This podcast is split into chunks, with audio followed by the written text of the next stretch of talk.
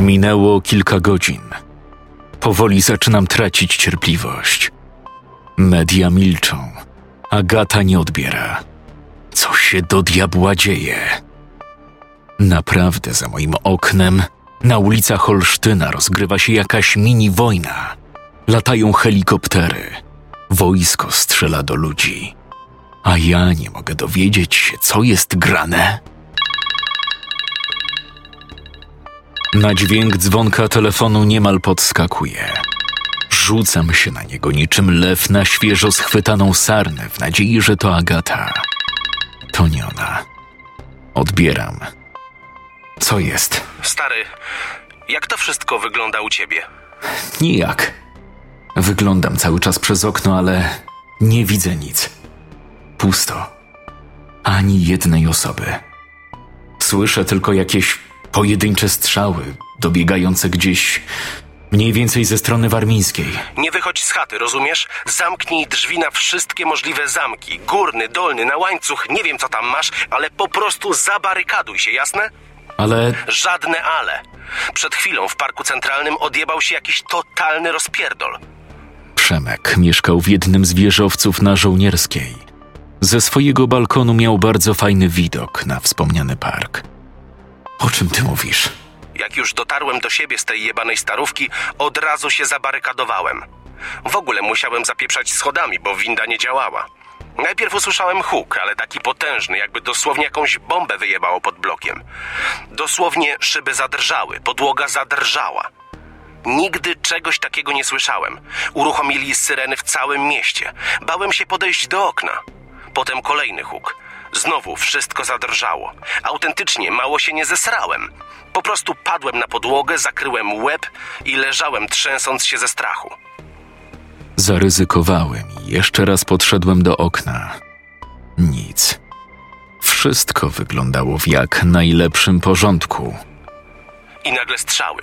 Całe serie, w chuj strzałów, jakby nakurwiało ze sto karabinów. Podczołgałem się do okna i spojrzałem. Wszystko rozgrywało się w parku. Cała armia żołnierzy strzelała do ludzi, którzy biegali jak opętani. Rzucali się na nich, w sensie na żołnierzy, a ci dalej strzelali.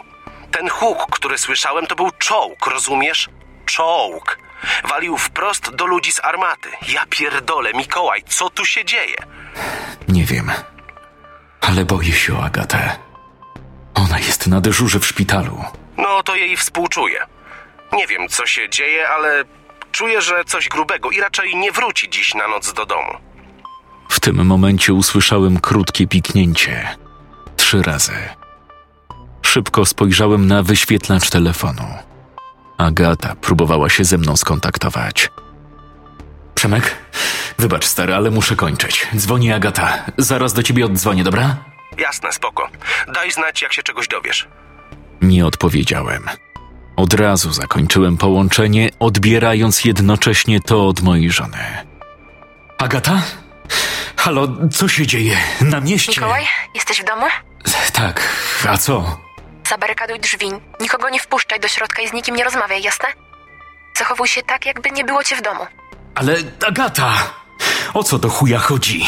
Co się dzieje? Wybuchła jakaś wojna, czy co? Można to tak nazwać. Uwierz mi, najlepiej będzie, jak zostaniesz w domu. Siedź i nie wychodź nigdzie. Na zewnątrz jest niebezpiecznie. Ale zaraz, zaraz, czekaj. A ty? Co z tobą? Ty jesteś bezpieczna?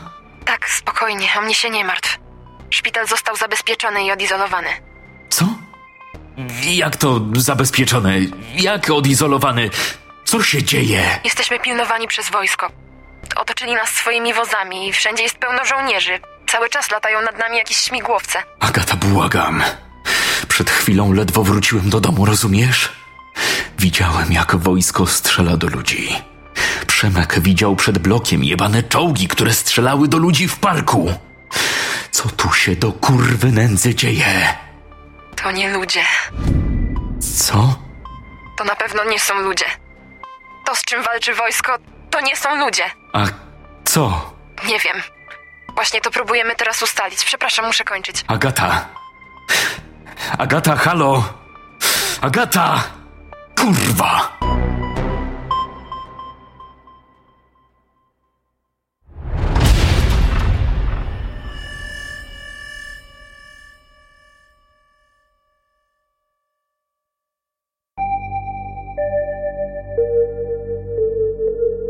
To, co zobaczyliśmy w katowickim spotku, zrobiło na nas niemałe wrażenie. Zaniemówiliśmy. Ot tak, po prostu. Nawet Witek, który przecież był przez jakiś czas w obozie białych czaszek, który okupował Pałac Kultury i Nauki w Warszawie, stwierdził, że to jest jakieś perfekcyjne miasto w mieście. Tutaj wszystko wyglądało inaczej. Cały spodek otoczony był ogromnym ogrodzeniem z siatki i drutu kolczastego. Z tego, co powiedział Marcin, ogrodzenie szło wzdłuż Korfantego, Olimpijskiej i Rozdzieńskiego, czyli po prostu obejmował cały obiekt wraz z parkingami i wszystkim, co znajdowało się wokół. To było niesamowite. Na zewnątrz dzieci grały w piłkę, Ludzie siedzieli w prowizorycznych kawiarniach. Gdzieś grała jakaś muzyka. Jak to wszystko działało? Jak to funkcjonowało? Nie mam pojęcia, ale wiem jedno: wszystko było genialne. Minusem było to ogrodzenie. Człowiek niestety wiedział, że nie może wyjść poza teren obozu bo za rogiem może na niego czyhać śmierć. Oczywiście od tego była też policja i żołnierze, którzy cały czas patrolowali teren. Mieli nawet snajperów. Gdy tylko jakiś zarażony zbliżał się z jakiejkolwiek strony, natychmiast go likwidowali. Po prostu był tu ich obóz, ich mały świat, a dookoła pustka. Duże polskie miasto widmo. Chodźcie, przedstawię was prezydentowi. Komu? Prezydentowi Katowic? nie, nie prezydentowi Katowic. Prezydent to głowa naszego obozu. No ale tak, zasada działania była podobna. Został wybrany w drodze głosowania i on odpowiada za zarządzanie całym obozem. Robi to już niemal rok i dobrze mu to wychodzi. Ludzie są zadowoleni i ufają mu. Nikogo nie zawiódł i wszystkich stara się traktować sprawiedliwie. Świetnie. Chodźmy do prezydenta. Może on nas wysłucha i pozwoli nam stąd odejść. Tylko w tym momencie w mojej głowie pojawiła się bardzo niepokojąca myśl. Czy jest sens stąd odchodzić? Naszym celem był Watykan. A czym jest Watykan? Państwem otoczonym wielkimi murami. Twierdzą, jak to powiedział Witek. Czym twierdza w Watykanie może różnić się od twierdzy w Katowicach? Pewnie niczym. I tam, i tu będziemy żyć w zamknięciu, totalnej izolacji. Co mówił Franek? Że tam ludzie żyją tak, jakby nic się nie stało? Że wszystko funkcjonuje normalnie? Tu w sumie też. Oczywiście na tyle, na ile może to funkcjonować. Zatem, czy chcemy stąd odchodzić? Czy ja chcę stąd odchodzić? Marcin chyba miał rację. Dlatego nie chciał nas wypuścić. Wiedział, jak po tułaczce, licznych przygodach z zombiakami zareagujemy na widok takiego obozu. Nie będziemy chcieli odchodzić. I tak chyba powoli zaczynam to postrzegać. Może to jest nasza szansa? Gabinet prezydenta mieścił się gdzieś wysoko, w jakichś pomieszczeniach biurowych spotka. Nic dziwnego. Skoro i tak były tu jakieś biurowce, to czemu nie przeznaczyć ich na działalność mini Urzędu Miasta Spodek? Marcin otworzył drzwi i gestem ręki zaprosił nas do środka. Wnętrze było bardzo ładnie urządzone. Na podłodze miękka wykładzina. Po lewej stronie niewielki stolik i skórzane fotele, a na wprost drzwi duże biurko i również skórzany brązowy fotel. Osoba, która w nim siedziała, zdecydowanie nie wyglądała na prezydenta. Przynajmniej nie tak go sobie wyobrażałem. Jaki miałem za to obraz w głowie? Wysoki, dobrze zbudowany mężczyzna – może typ żołnierza, policjanta, nie wiem. Mocno zarysowana szczęka, kilkudniowy zarost na twarzy, odziany w jakiś mundur albo coś innego. Typ Mirosława Zbrojewicza. Tymczasem za biurkiem siedział chłopak. Daje sobie rękę uciąć, że młodszy ode mnie. Na oko mógł mieć z 25, może 26 lat. Chudy, o ciemnych włosach zaczesanych na bok. Ubrany było dziwo w garnitur, ciemnogranatowy, z idealnie zawiązanym krawatem pod szyją. Zarostu brak. Twarz miał gładką jak pupa niemowlaka. Jakbym się uparł, mógłbym powiedzieć, że wyglądał tak, jakby dopiero co obronił maturę, albo chociaż licencjat. Dziękuję, Marcin. Możesz nas zostawić. Witajcie. Proszę, usiądźcie śmiało. Fotele są tylko dwa, ale tam są jeszcze krzesełka. Proszę, nie krępujcie się. Nie wiem czemu, ale gdy tylko się odezwał, wiedziałem, że nie przyjmie wymówki i sprzeciwu w stylu nie, dziękuję, postoję. Jego głos był delikatny, aksamitny, łagodny wręcz. A mimo to mówił z taką melodyjnością, że człowiek słuchał i wiedział, że musi robić to, co powie ten głos. Niesamowite, ale gość działał jak jakiś kaszpirowski, jak hipnotyzer, który swoim głosem nakaże ci skoczyć z dachu spotka. Napijecie się czegoś? Herbata, kawa? Kawa? Herbata? Woda była dla nas rarytasem, a on proponuje kawę? Kiedy ostatni raz ja piłem kawę? Chyba rok temu. Wolelibyśmy przejść do konkretów. Spojrzałem na Witka nieco zaskoczony. Paulina i Przemek też. Nawet sam prezydent wydawał się być zbitym z tropu. Rozumiem. Ty musisz być Witek, prawda? nie, nie jestem jasnowidzem. Marcin zdążył mi już przedstawić wasze imiona. Nie rozumiem tego waszego wrogiego nastawienia. Czy zrobiliśmy wam jakąś krzywdę? Ktoś was pobił? Czy któryś z żołnierzy zrobił komuś z was coś, czego zrobić nie powinien? Uderzył? Za mocno wykręcił rękę? Nie? No właśnie. Wydaje mi się, że potraktowaliśmy was wręcz po przyjacielsku, pomimo tego, że wkroczyliście na nasz teren. Z całym szacunkiem, ale. Nie mieliśmy pojęcia, że teren miasta Katowice należy do Was. Po prostu jechaliśmy samochodem, chcieliśmy przekroczyć granicę, nie wiedzieliśmy. Rozumiem, rozumiem. Nikt nie ma tu do was o to pretensji, prawda? Nikt was nie zastrzelił z tego powodu, ale również nie miejcie pretensji do nas. My też nie wiedzieliśmy, kim jesteście. Nie mieliśmy pojęcia, gdzie jedziecie, po co i jakie macie zamiary. Można było to rozegrać w bardziej cywilizowany sposób. Skoro macie całe wojsko i policję, można było nas zatrzymać do kontroli. Po co te kolczatki? Po co celowanie do nas, rzucanie na glebę? Jakbyśmy byli jakąś mafią. Panie Witoldzie, ujmę to tak. Nasi żołnierze nie działają na mocy praw Straży Granicznej, Celnej czy jakiejkolwiek innej. Dawne prawa, przepisy i regulacje nie istnieją. Są zupełnie nowe. Te przepisy to rób wszystko, aby przetrwać i chronić swoich ludzi. Dbaj o ich bezpieczeństwo i do wszystkiego podchodź ostrożnie. Otóż kilka miesięcy temu mieliśmy przypadek, gdzie kilka aut osobowych próbowało wedrzeć się do naszego obozu. Staranowali ogrodzenie. Wyskoczyli z karabinami, zaczęli strzelać na oślep, gdzie popadnie. Zrobili nam nalot. To były zwykłe zbiry. Na szczęście nasi żołnierze bardzo szybko sobie z nimi poradzili. I wybili wszystkich. Co do jednego. Niestety zginęło również kilku naszych mundurowych oraz kilku cywili.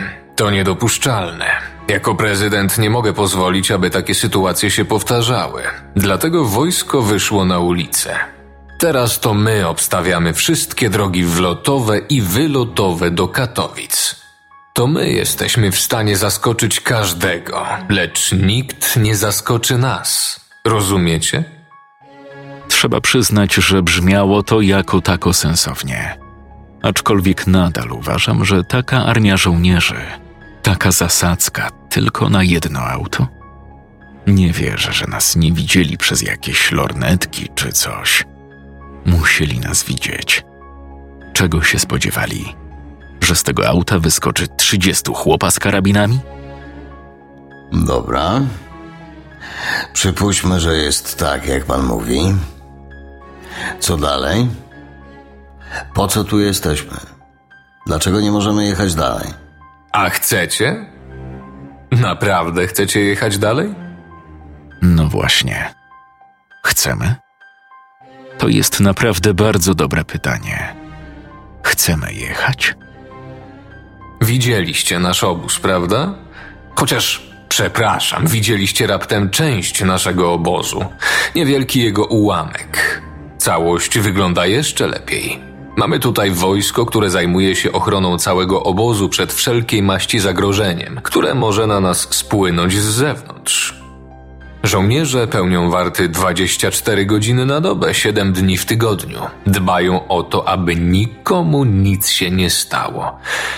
Mamy tu policję. Funkcjonariusze, którym udało się ocalić życia swoje i swoich rodzin, założyli tu własny posterunek. Taką komendę miejską policji w Spodku. Dbają o porządek wewnątrz. Bacznie obserwujemy nowych mieszkańców obozu. Nie chcemy, aby trafili do nas przestępcy lub kryminaliści. Chcemy, aby każdy czuł się tutaj w stu procentach bezpiecznie. Niestety zdarzyło się, że ktoś komuś ukradł jakieś zapasy, ktoś kogoś pobił w drodze pod prysznic. Różnie bywało. Od tego jest policja. Mamy nawet swój areszt dla tych, którzy czasami zapominają o panujących tu zasadach. Co więcej, mamy własną służbę zdrowia. Na pewno widzieliście karetki na parkingu. Co prawda nigdzie nimi nie jeździmy, ale dobrze sprawdzają się jako gabinety lekarskie. Oczywiście mamy też szpital, gdzie możemy leczyć naszych mieszkańców, gdyby zaszła taka konieczność. Wiadomo, że jesteśmy w stanie zapewnić tylko podstawową opiekę zdrowotną, ale to i tak lepiej niż nic, prawda? Naprawdę nie mogłem wyjść z podziwu. To, o czym opowiadał nam prezydent, brzmiało jak. jak jakaś bajka. Jak idealny sen, który nie powinien być prawdą. Z Przemkiem przeszliśmy naprawdę wiele, lecz ubiegły rok to była jedna wielka tułaczka. Z miejsca w miejsce, szukając czegokolwiek zapasów żywności, ubrań, jakichś rzeczy, które mogłyby nam się przydać w codziennym funkcjonowaniu. Oprócz tego towarzyszył nam ciągły strach. Najzwyczajniejszy strach o nasze własne życie. Byliśmy tylko we dwóch, a ulice Olsztyna pełne były zainfekowanych. U nas chyba nikt nie zrobił takiego obozu.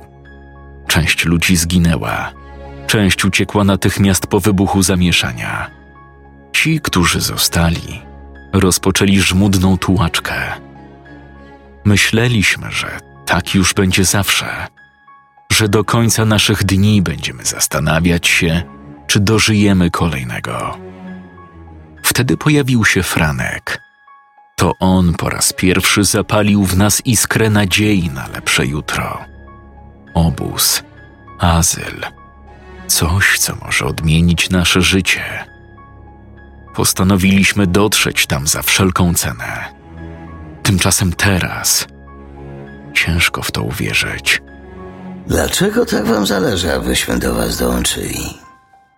W tym świecie panują raczej inne zasady. Walka o przetrwanie, walka o nocleg, o każdy posiłek, łyk wody, o wszystko. Kolejne osoby w obozie to kolejne gęby do wykarmienia, kolejne tyłki do przenocowania. A z tego co mi wiadomo, wszystkie zapasy w końcu kiedyś kończą się, nie? Zapomniałeś o jednym. Że to również kolejne pary rąk do pracy. W naszym obozie są kobiety z dziećmi, których mężowie zginęli na służbie. Nie wrócili z pracy, wyszli po coś i nigdy nie wrócili. Są tu osoby starsze, w wieku, przyjmijmy, emerytalnym.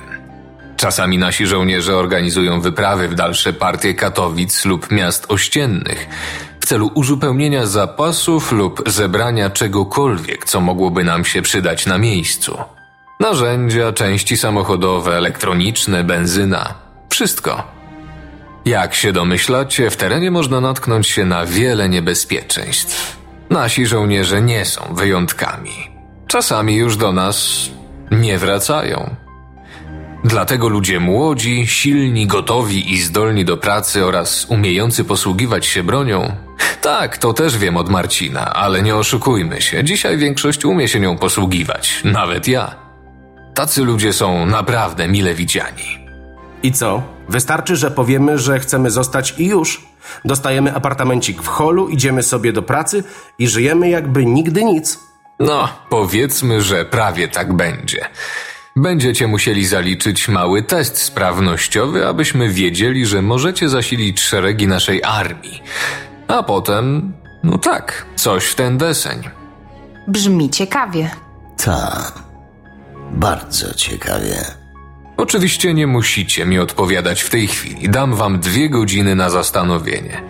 Przedyskutujcie, porozmawiajcie, rozejrzyjcie się trochę. Jak będziecie gotowi do przedstawienia mi swojej decyzji, Marcin was przyprowadzi. To wszystko. Nagle drzwi otworzyły się, jakby szanowny Marcin stał tuż za nimi z uchem przyciśniętym tak, by słyszeć każde wypowiadane tu słowo.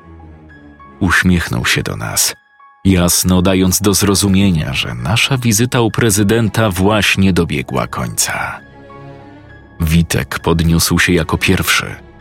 Zrobiliśmy to samo, nieco automatycznie, jak zaprogramowane na powtarzanie danych ruchów roboty. Marcin zaproponował, że zabierze nas do małej kafejki zlokalizowanej gdzieś na zewnątrz spotka. Tam według niego będziemy mogli swobodnie przedyskutować sobie propozycje prezydenta, rozważyć wszelkie za i przeciw. Widziałem, że Witkowi się to nie podoba.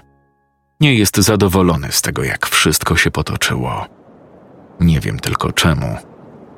Mam nadzieję, że za moment wszystko się wyjaśni i każdy zabierze głos w tej sprawie.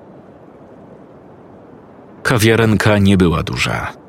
Właściwie to wyglądało jak jakaś przyczepa, jak food truck, tylko z kawą.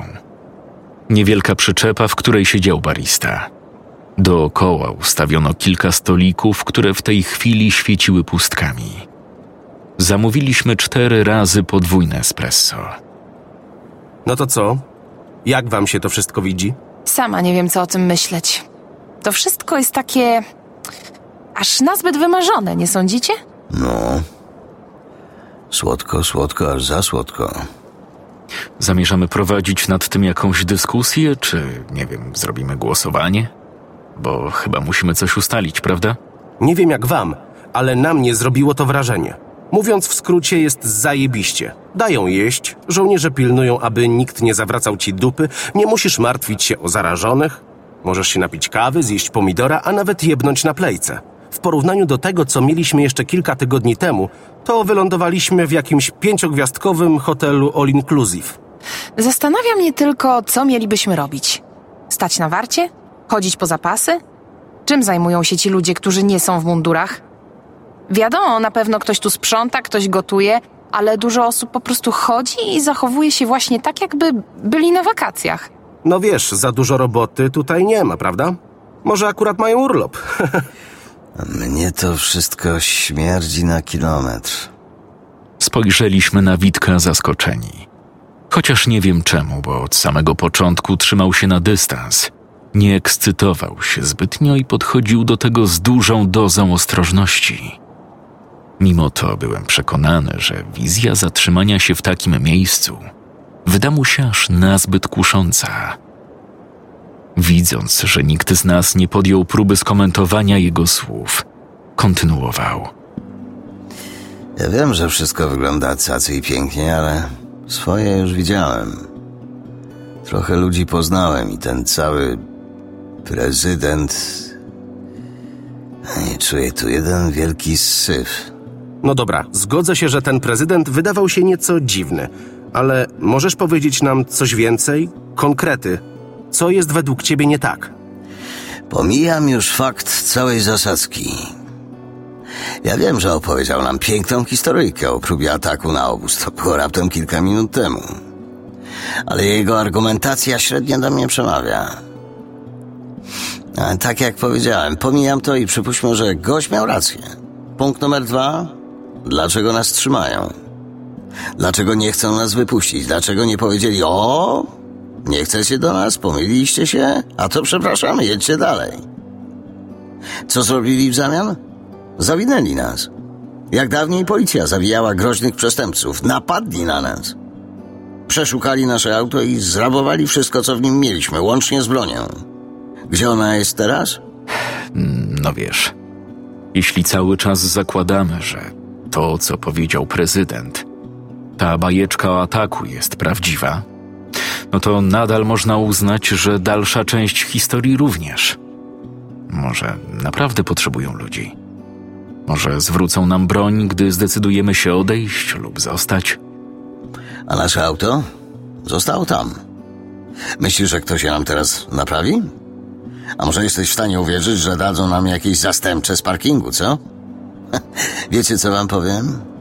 Niezależnie od tego, jaką decyzję podejmiemy, nie wyjdziemy stąd. Jak to? Normalnie. Jak zdecydujemy się zostać, pewnie się ucieszą i może potraktują nas łagodnie. Jak zdecydujemy się odejść? Nie wiem. Zapędzą nas siłą do pracy, zamkną w jakimś więzieniu albo wypuszczą za bramę i rozstrzelają. No, chyba trochę przesadzasz. Facet jest dziwny, ale na psychola nie wygląda. Poza tym rozejrzyj się. Czy widzisz, aby ktokolwiek z tych ludzi, których widzieliśmy, wyglądał na kogoś, kto jest tutaj za karę? Jest przetrzymywany siłą? A widziałeś już cały obóz? A co jest w tamtej hali? Co znajduje się w pomieszczeniach spotka, których drzwi oglądałeś tylko z zewnątrz? Co my tak na dobrą sprawę widzieliśmy, co? Parking? I kawałek holu głównego? Który został urządzony tak, aby specjalnie zamydlić nam oczy?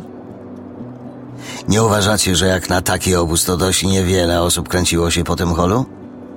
Gdzie pozostali? Dobra, podejrzewam, że łapiemy, co chcesz nam powiedzieć.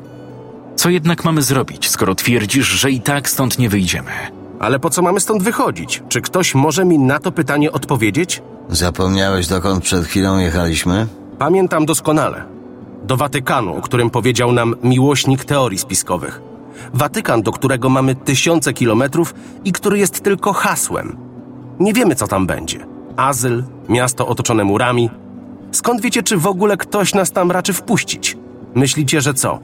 Podjedziemy pod bramę, zapukamy, wyjdzie papież, zapyta Słucham, o co chodzi? A my powiemy a my po schronienie z Polski. Polska, kojarzysz, Jan Paweł. A z Polski, pewnie, habemus papam, wchodźcie śmiało i bailando. Myślicie, że tak właśnie będzie?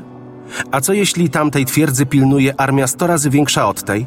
Jak zaczną bez ostrzeżenia do nas strzelać i rozpierdolą wszystko, nie wiemy nic. To nie jest miejsce pielgrzymek, że będą tam na nas czekać z otwartymi ramionami, chlebem i solą i programem zwiedzania muzeów watykańskich. Tutaj chociaż widzimy, z czym mamy do czynienia. Jak to wygląda i co możemy zyskać i co ewentualnie stracić. Dlatego ja uważam, że powinniśmy pierdolić ten cały Watykan i zatrzymać się tutaj. A ty, Mikołaj? Ja? No cóż. Rozumiem Twoje obawy. Niektóre nawet do mnie trafiają, ale w tym, co powiedział Przemek, jest poniekąd sporo racji. Porwaliśmy się z motyką na słońce, bo to była nasza jedyna opcja. Mogliśmy spróbować, albo zostać w jakichś obsranych blokach, zabarykadowani na wszelkie możliwe spusty. Teraz jednak pojawiła się inna opcja. O wiele bardziej realna, namacalna wręcz. Widzimy, co tu jest. Poza tym, Przemek to mój przyjaciel. Znam go chyba od zawsze. Razem brniemy w tym głównie odkąd tylko się to zaczęło. Mieliśmy tylko siebie. Więc, sorry, nie zostawię go. Skoro on chce zostać, to ja też. Paulina? Nie wiem.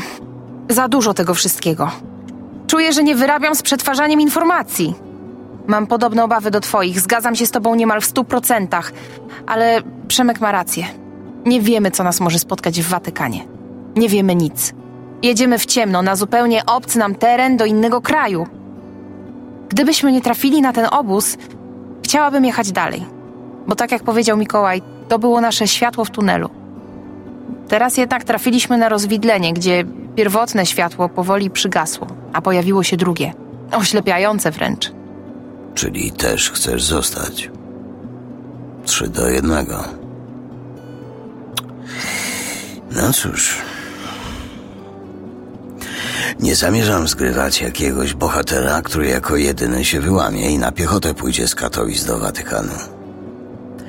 Gdyby jednak coś się zaczęło dziać, okaże się, że miałem rację i ten słodki kurwidołek jest jednak gniazdem szerszeni, spierdalamy stąd przy pierwszej możliwej okazji, nie bacząc na nic. Rozumiecie? Nie odpowiedzieliśmy. I to było nasze potwierdzenie. Po chwili szliśmy tym samym korytarzem prowadzeni przez Marcina. Rozumiem, że decyzja została podjęta. Tak. Zostajemy. Świetnie. Naprawdę nawet nie wiecie, jak mnie to cieszy. Od razu, gdy tylko was zobaczyłem, dostrzegłem w was ducha walki, tę iskrę gniewu. Będziecie solidnymi żołnierzami. Jednak, tak jak wspomniałem, czeka was test sprawnościowy. Musimy wiedzieć, gdzie was przydzielić. Do policji, może do służb medycznych, do wojska, do specjalnej grupy wypadowej, która rusza w teren, czy też może do sekcji obronnej, którą nadzoruje Marcin. Na czym ten test polega? Szczegółów nie mogę zdradzić, bo nie chcę, żebyście się jakkolwiek do niego przygotowali. Test będzie czysto sprawnościowy i odbędzie się tutaj, w Spodku. Kiedy? Dziś wieczorem. Marcin zabierze was teraz do pomieszczenia, w którym będziecie mogli odpocząć. Dostaniecie coś do jedzenia, picia. Nie martwcie się, to będzie pomieszczenie nieco odizolowane. Nie możecie się przed testem rozpraszać, dekoncentrować. Musicie skupić swoją całą uwagę na waszej sile i sprawności. Oczywiście będziecie wszyscy razem. Marcin was odprowadzi i przyjdzie po was za trzy godziny. Co będzie, jak zaliczymy test? Zobaczycie.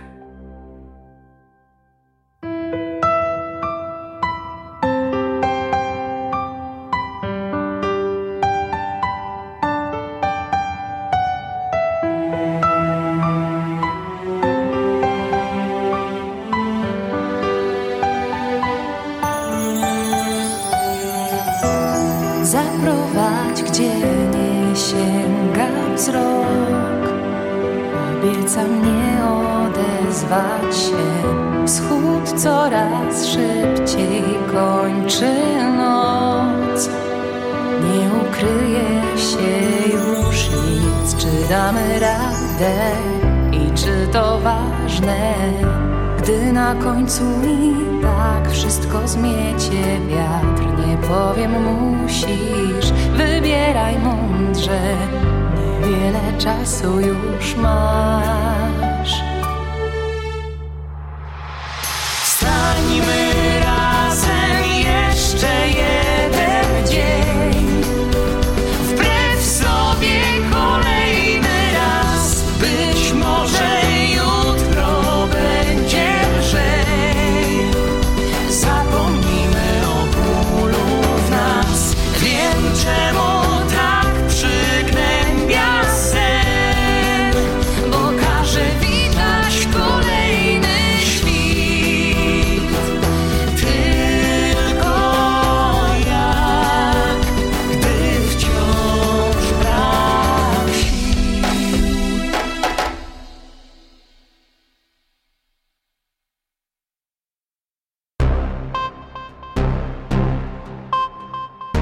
Rozmowa z Agatą nijak nie poprawiła mi nastroju. Wręcz przeciwnie. Nie dość, że denerwowała mnie cała sytuacja, to ona wcale jej nie poprawiła. Zamknięta w szpitalu otoczonym przez wojsko? O co tutaj chodzi? Dlaczego w mediach nadal nie ma ani jednej wzmianki na ten temat? Dlaczego nic się o tym nie mówi? Czyżby jakimś cudem ktoś zabronił rozpisywać się o tym, co dzieje się za naszymi oknami? Ale dlaczego miałby to robić? Przecież społeczeństwo musi wiedzieć. Musimy być poinformowani o ewentualnych zagrożeniach. Tymczasem jesteśmy jak te szczury w Nowym Jorku. Nie wiemy nic. Biegamy na oślep. Moje rozmyślania przerwał dźwięk telefonu. Przemek. Miałem do niego zadzwonić, lecz muszę szczerze przyznać, że mam problem z poskładaniem własnych myśli do kupy. Potrzebowałem chwili skupienia, chwili na przetrawienie tego wszystkiego. Jestem rozdrażniony, a rozmowa z kumplem może niestety ten stan pogorszyć. Halo? No i co? Miałeś do mnie zadzwonić. Minęło ponad pół godziny i cisza. Rozmawiałeś z Agatą? Tak, ale od razu mówię, że chuja się dowiedziałem. Jak to? Nic ci nie powiedziała? Pogadaliście sobie o pogodzie i pa. Nie, nie o to chodzi. Po prostu nie wiem niczego nadzwyczajnego, tak? No ale chyba coś ci powiedziała. Nic nie wie, co tam się odpierdala na mieście? Pracuje w szpitalu, tak? Skoro po ulicach popierdala wojsko, strzela z karabinów i czołgów, to możliwe, że do szpitala trafiają jacyś ranni. A skoro trafiają... Przymknij się na moment i daj mi skończyć. Powiedziała, że na zewnątrz nie jest bezpiecznie. Kazała mi zostać w domu, zabarykadować się i siedzieć cicho. Wie, co się dzieje na zewnątrz. Podobno cały szpital jest otoczony przez wojsko. Pilnują ich, ale nie wiedzą dlaczego. Nie wiem, co Agata miała na myśli, ale powiedziała coś w stylu, że to, z czym walczą żołnierze, to nie są ludzie. Co? Jak nie ludzie? A co, jebane ufolutki? Nie wiem, mnie nie pytaj. Przypomnij sobie tylko, czego byłeś świadkiem w kawiarni. Co widziałeś? Jak facet odgryzł drugiemu gardło, tak? Ta, pamiętam. Ale co to może być? Jakaś ludzka wścieklizna? Nie wiem, stary, no nie pytaj mnie, bo ja wiem tyle samo, co ty. A może powinniśmy się spotkać? Co? Może wpadnij do mnie. Ja mieszkam dość wysoko. Może tutaj nic nam nie grozi, a we dwóch zawsze raźniej. Chyba cię pojebało. Po całym Olsztynie lata wojsko, czołgi, śmigłowce, armia strzela do chuj wie kogo i po co. Ludzie skaczą sobie do gardeł, a ja teraz będę sobie robił wyprawę? Dopóki nie dowiemy się, co się dzieje, nie ma mowy, abym się stąd gdziekolwiek ruszył. No dobra, spoko, jasne. Masz rację. Dobra, w takim razie rozłączam się. Gdybyś dostał jakieś info od Agaty, daj znać. Jasne. Trzymaj się. Rozłączyłem się. Nie mogłem przestać myśleć o Agacie. O tym, czy jest bezpieczna. Czas dłużył mi się niemiłosiernie, a wypełniało go ciągłe sprawdzanie telefonu i portali informacyjnych. Gdy tylko po raz kolejny odkrywałem, że serwisy milczą, czułem rosnące napięcie, zdenerwowanie i powoli dające o sobie znać przerażenie. Na zewnątrz zapadł już zmrok, gdy usłyszałem kolejną salwę strzałów. Ta jednak brzmiała wyraźniej, jakby rozegrały się dosłownie tuż w okolicy. Spanikowany, podbiegłem do okna i wyjrzałem, próbując dostrzec cokolwiek. Niestety, widziałem tylko zaparkowane pod blokiem auta i to wszystko. Nie dostrzegłem żadnej żywej istoty. Nikt nie przechodził chodnikiem. Nikt nie przyjechał, ani nikt nie odjechał. Tylko drzewa nie ruszyły się ze swojego miejsca. Kolejne strzały, po których usłyszałem dźwięk syren.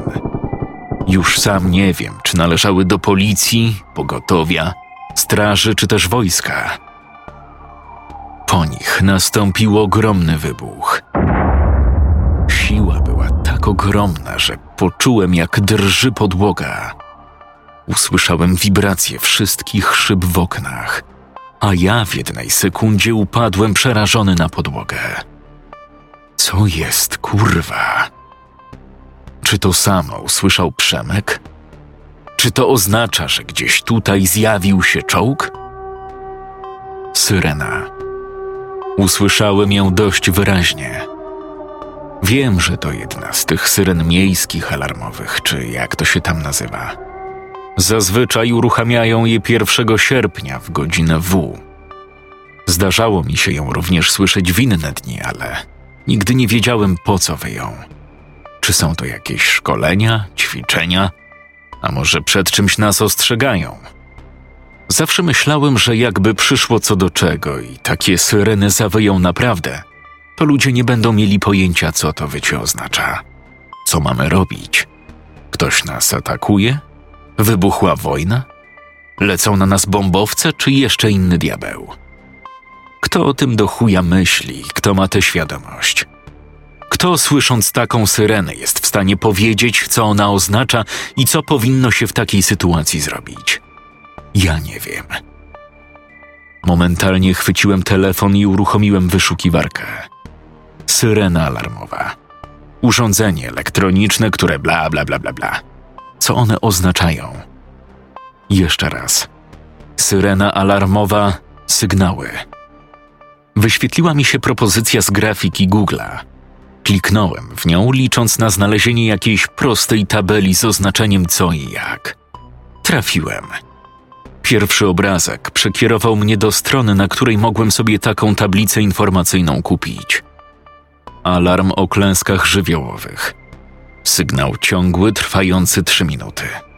Odpada. Alarm powietrzny. Dźwięk modulowany 3 minuty. Nie, to raczej nie to. Alarm o skażeniach. Dźwięki trwające 10 sekund, powtarzane przez 3 minuty. Zaczynam liczyć. Jeden, dwa, trzy, cztery, pięć, sześć, siedem, osiem, dziewięć, dziesięć. O kurwa. Może się pomyliłem. Liczę jeszcze raz. Jeden, dwa, trzy. Wszystko się zgadza. Alarm o skażeniu? Ale jakim skażeniu? Niestety na tablicy nie ma żadnych dodatkowych informacji. Wracam do wyszukiwarki. Syrena alarmowa skażenia. Szybko przejrzałem kolejne obrazki, lecz nie znalazłem nic, co różniłoby się od oglądanej przed chwilą tablicy. Jakie mogą być skażenia? Chemiczne? Biologiczne? Nuklearne?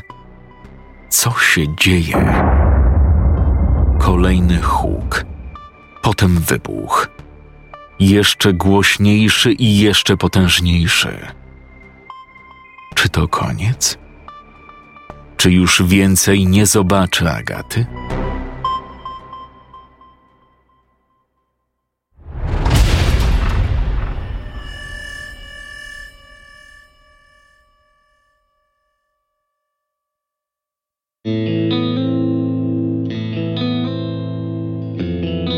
Siedzieliśmy w niewielkim pomieszczeniu, którego ściany w całości pomalowane były na biało. Podłogę przysłaniała grafitowa wykładzina. Czarne, składane krzesła nie należały do najwygodniejszych, ale nie mogliśmy nic z tym zrobić. Na jednej ze ścian wisiało dość szerokie lustro. Dwa, może nawet trzy metry. Pod nim niemal takiej samej długości blat. Wyglądało to jak jakaś garderoba dla artystów, którzy mogli się tu przebrać i odpocząć przed występem. Czekaliśmy tu już ponad godzinę. Marcin przyniósł nam obiad, który muszę przyznać był dla nas prawdziwą ucztą. Ryż w sosie słodko-kwaśnym z warzywami. Niestety nie było tu ani grama mięsa, ale dla ludzi, którzy żywili się paluszkami, chipsami, batonami albo starym chlebem, był to posiłek rodem z wykwintnej restauracji. Marcin zapowiedział, że przed samym testem przyjdzie po nas niejaki Jarek. Jest odpowiedzialny za jego przeprowadzenie. Ma nam szybko objaśnić o co chodzi i zaprowadzi nas na miejsce. Według tego, co się dowiedzieliśmy oraz według wiszącego tutaj zegara, pozostało nam jakieś pół godziny. Stresujecie się? Czym? No tym testem. A czym tu się stresować? Zwykły test sprawnościowy i tyle. No patrzcie, jaki komandos się znalazł. A nauczyłeś się już robić fikołki? Bo na studiach jeszcze miałeś z tym problem. Chujołki, nie fikołki. Co ty myślisz, że jak przyjdzie nam walczyć w terenie, to najważniejsze będzie, abym umiał robić fikołki? Ja mam strzelać do nieumarłych, a nie prezentować im akrobację. No, wiesz. Gdyby zaatakował cię jakiś niespodziewanie, z boku lub z tyłu, mógłbyś mu uciec, robiąc właśnie fikołka. Chyba za dużo nagrałeś się w te swoje gry. To jak myślisz, jak ten test będzie wyglądał? A jak może wyglądać test sprawnościowy? No chyba nie każą nam lepić pierogów na czas. Pewnie postrzelamy do celu, do jakiejś tarczy. Przebiegniemy przez jakieś płotki, przeczołgamy się przez jakieś opony. No, ty to chyba przez oponę od Ursusa. Spierdalaj. No, i to tyle z grubsza. Bieg, piw, paw, hop, siup i tyle. Obyś miał rację. Ale wiedz, że jak utkniesz w jakiejś oponie, to nie będę wyciągał z niej twojej dupy. Spokojnie. Wtedy napnę mięśnie i rozerwę ją na pół. Witek praktycznie nie odezwał się ani słowem, odkąd trafiliśmy do tego pokoju. Usiadł na krześle tuż przy samym blacie i wpatrywał się w sobie tylko znany punkt w drzwiach. Zarówno ja, Przemek, jak i Paulina wiedzieliśmy, że nie ma sensu pytać go o samopoczucie. Dlaczego nic nie mówi i tak dalej. Najprawdopodobniej był zły na całą sytuację. Nie podobało mu się to, w jak gównianym położeniu się znaleźliśmy. Chociaż tylko on uważa, że jest to gówniane położenie. My nie widzieliśmy w tym niczego niepokojącego. Wręcz przeciwnie. Nakarmili nas, chcą nas przyjąć do siebie. Dlaczego trzymają nas pod kluczem w odizolowanym pokoju? Czekamy na test, tak? Jesteśmy obcymi ludźmi, więc nic dziwnego, że podchodzą do nas nieco nieufnie. Po kilku minutach usłyszeliśmy dźwięk przekręcanego zamka. Wszyscy momentalnie spojrzeliśmy w kierunku drzwi, zastanawiając się, co nas za chwilę czeka. Te otworzyły się powoli. Do środka zaś wszedł mężczyzna. Był raczej średniego wzrostu, na oko po czterdziestce.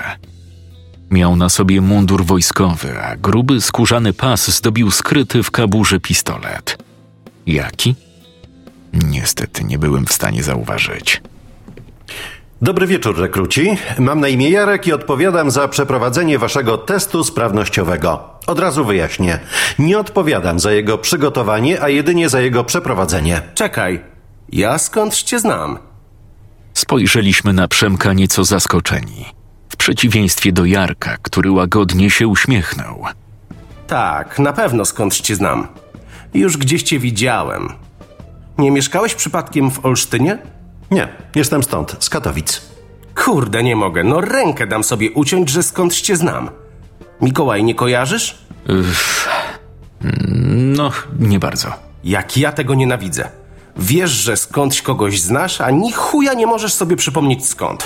Obawiam się, że w tej chwili to mało istotne, skąd mnie znasz. Wiem, już wiem, ale jazda. Jesteś tym głosem z mapy. Co? Głosem nawigacji. A o czym ty mówisz? Na bank. Powiedz coś jeszcze raz. To nie jest koncert życzeń. No ludzie, przecież to nawigacja we własnej osobie. Chłopie, to ty jesteś żywą istotą? Ja myślałem, że jesteś jakimś tam komputerkiem czy sztuczną inteligencją. Jak widać, jestem żywy. Ale czad, a weź powiedz coś tym głosem jak nawigacja. Daj jakieś kieruj się na północ czy coś, no. Chuj ci w dupę. Może być? Dobre! Nawet masz poczucie humoru. Zajebista sprawa. Też chciałem kiedyś być lektorem. Kiedyś na YouTubie słuchałem takiego gościa, co czytał creepypasty. Takie straszne historie, fajna sprawa. Nawet zastanawiałem się, czy samemu nie zacząć się bawić w takie rzeczy. Siedzisz sobie i mówisz, czytał Przemysław... Naprawdę cieszę się twoim szczęściem, ale czy możesz łaskawie zamknąć już ryj? Dziękuję. Niech pan kontynuuje. Dziękuję. Nie chciałem być niemiły już na pierwszym naszym spotkaniu. Cieszę się, że pan mnie rozpoznał i wzbudziłem w panu tak pozytywne emocje, ale jak dobrze wiecie, sytuacja się zmieniła. Nie ma telewizji, nie ma radia, nie ma internetu, nie ma nawigacji. Za to jest ten obóz. Spora część mieszkańców Katowic znalazła tutaj schronienie. Na pewno doskonale pamiętacie, jak to wszystko wyglądało, prawda? Podejrzewam, że w mniejszym lub większym stopniu wszędzie było podobnie. Wielka panika i chaos. Wojsko na ulicy, strzały, wybuchy. Ludzie uciekający w panice, jeden wielki popłoch. Gdy wiadomo już było, z czym mamy do czynienia, rozpoczęła się walka o przetrwanie. Gdzie się skryć? Z czego żyć? Co jeść? Co pić? Jak zdobyć zapasy? Dzięki takim ludziom, którzy stworzyli to miejsce, wielu mieszkańców cieszy się czymś, co w niewielkim stopniu przypomina im ich dawne życie. Tu nie muszą się martwić, nie muszą się bać, zastanawiać, co włożą do garnka i co dadzą dzieciom na śniadanie kolejnego poranka. Wspólna praca popłaca. Z tego co wiem, wy również chcecie u nas zostać i zacząć nowe, spokojne życie z dala od lęku, strachu i niepewności o to, co będzie jutro. No, nie do końca to tak wygląda. Ale niech będzie. To znaczy? To znaczy, że twoi żołnierze zastawili na nas pułapkę. Aresztowali i siłą doprowadzili do tego waszego prezydenta, czy jak on tam się zwie. On z kolei wymyślił sobie jakieś testy, które mają dowieść naszej lojalności, sprawności i Bóg wie czego jeszcze. A ja cały czas mówiłem, nie chcę tutaj zostać. Chcę jechać dalej, jasne?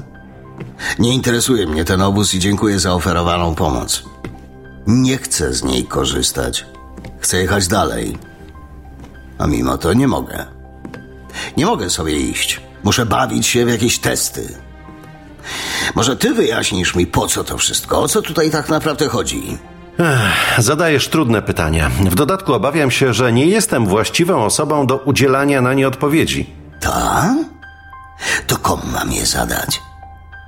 Szanowny pan prezydent nie raczył nam niczego wyjaśnić. Nikt nie chce nam niczego wyjaśniać. Traktujecie nas jak idiotów. O co tutaj chodzi? Niestety, ale to nie jest odpowiedni czas na takie rozmowy. Wasz test czeka. Jeśli nie chcecie pogorszyć swojej sytuacji, po prostu chodźcie za mną, ok? Witek nie odpowiedział, co wszyscy uznaliśmy za potwierdzenie. Najwidoczniej uznał, że najprostszym rozwiązaniem będzie spełnić ich chore wymysły, wykonać ten test i później ewentualnie odejść z obozu, o ile będzie taka możliwość. Jarek otworzył drzwi i przytrzymał je, dając nam jasno do zrozumienia, że mamy pierwsi opuścić to pomieszczenie. Bez słowa wyszliśmy na korytarz, którego pilnowało kilku innych, uzbrojonych po zęby żołnierzy. Chodźcie za mną. Powiesz nam coś więcej o tym teście? Jak to będzie mniej więcej wyglądać? Co mamy robić? Bo tak na dobrą sprawę nie wiemy nic. Wszystkiego dowiecie się na miejscu. Tam objaśnię wszelkie zasady. Aha. Szliśmy wąskim korytarzem, cały czas w towarzystwie wojskowej eskorty. Po chwili dotarliśmy do drzwi, które w całości zasłonięte były czarną folią. Tutaj musimy się rozejść. Za chwilę przejdziecie przez te drzwi. W środku czeka dwóch żołnierzy, którzy w odpowiednim momencie wpuszczą was do sali testowej. Są tam obserwatorzy, którzy będą śledzić wasze działania. Uprzedzam, żebyście nie byli zaskoczeni. Teraz pójdę ich przywitać, zapowiem wasz test i gdy wywołam was przez mikrofon, koledzy odsłonią wam przejście i wejdziecie do nas. Jasne? No, raczej tak. Powodzenia.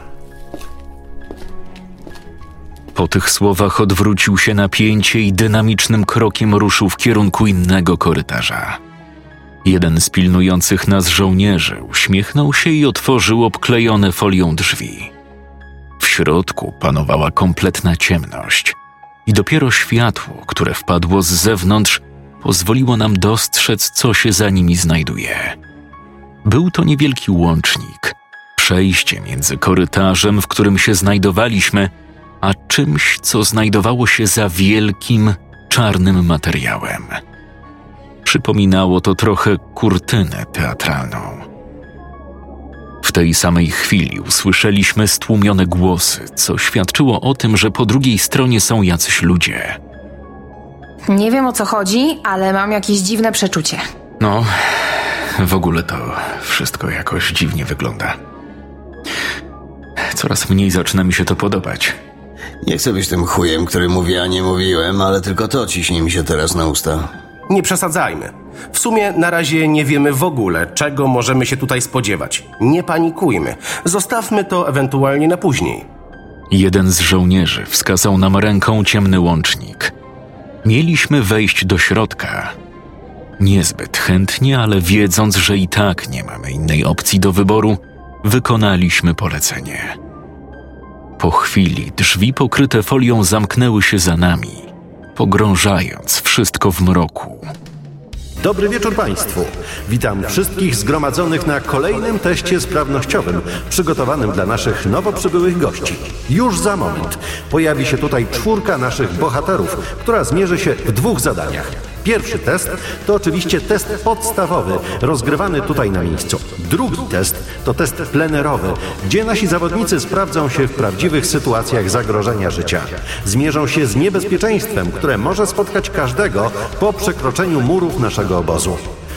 To ten test oficjalnie sprawdzi, czy nasi goście nadal będą chcieli funkcjonować na własną rękę poza obozem, czy też udowodnią swoją siłę, waleczność i zdecydują się wzmocnić naszą społeczność. Wszystko rozstrzygnie się niebawem. Powitajcie ich gorąco. Przed Wami Paulina, Mikołaj, Przemek oraz Witek. Wielkie brawa! W tym momencie żołnierze odsłonili kurtyny. Mocne światło reflektorów momentalnie nas oślepiło, a ogromny i donośny aplauz zagłuszył wręcz nasze własne myśli. Gdy wzrok, który przez ostatnie chwile tkwił w mroku, powoli zaczął przyzwyczajać się do nowych warunków, dostrzegłem, że znajdujemy się na głównej arenie spotka. Wszystkie trybuny były zapełnione. Dosłownie tak, jakby za moment miał tutaj rozegrać się mecz siatkówki reprezentacji Polski, albo swój koncert miał dać przynajmniej Dawid Podsiadło. Co to ma być do kurwy nędzy? Nie wiem, ale naprawdę zaczyna mi się to nie podobać. Ogromny tłum, który zebrał się na trybunach, cały czas klaskał. W tle grała jakaś dynamiczna, rytmiczna muzyka. Wszystko przypominało jakieś wydarzenie rozrywkowe, które lada moment mogłoby się tu rozegrać za czasów przedpandemicznych. Słuchajcie, widzicie te siatki? Tak, i niestety nie sprawiają, że czuję się dzięki temu lepiej. Cała arena otoczona była siatką, wysoką na jakieś cztery, a może nawet pięć metrów. Jedyne wejście na arenę stanowiło to, którym sami przed chwilą tu weszliśmy. Nie było innego sposobu, aby się stąd wydostać. Witajcie. Tak, zapewne jesteście nieco zdezorientowani, ale spokojnie, to normalne. Każdy, kto przechodzi ten test, ma takie same odczucia. Już wyjaśniam zasady. Wszyscy chcemy przejść już do sedna. Jak widzicie, cała arena jest do Waszej dyspozycji. Jest to kawał przestrzeni, która pozwoli Wam wypełnić zadanie. Na arenie w różnych miejscach możecie znaleźć przedmioty, które pomogą Wam w zaliczeniu. Są to m.in. młotek, kij baseballowy, kilka śrubokrętów i wiele innych gadżetów. Wasze zadanie jest bardzo proste. Przetrwać i zaliczyć wszystkie poziomy. O czym on pierdoli? Jakie kurwa poziomy? Nie wiem, ale zapewne zaraz się wszystkiego dowiemy. W takim razie życzę Wam powodzenia. Jak to mówią, wszystkie chwyty dozwolone. Przed Wami poziom pierwszy. Zaczynamy! Widownia po raz kolejny zaserwowała nam donośne brawa i okrzyki. Spojrzeliśmy na siebie, nie mając kompletnie bladego pojęcia, co się dzieje. Co mamy robić?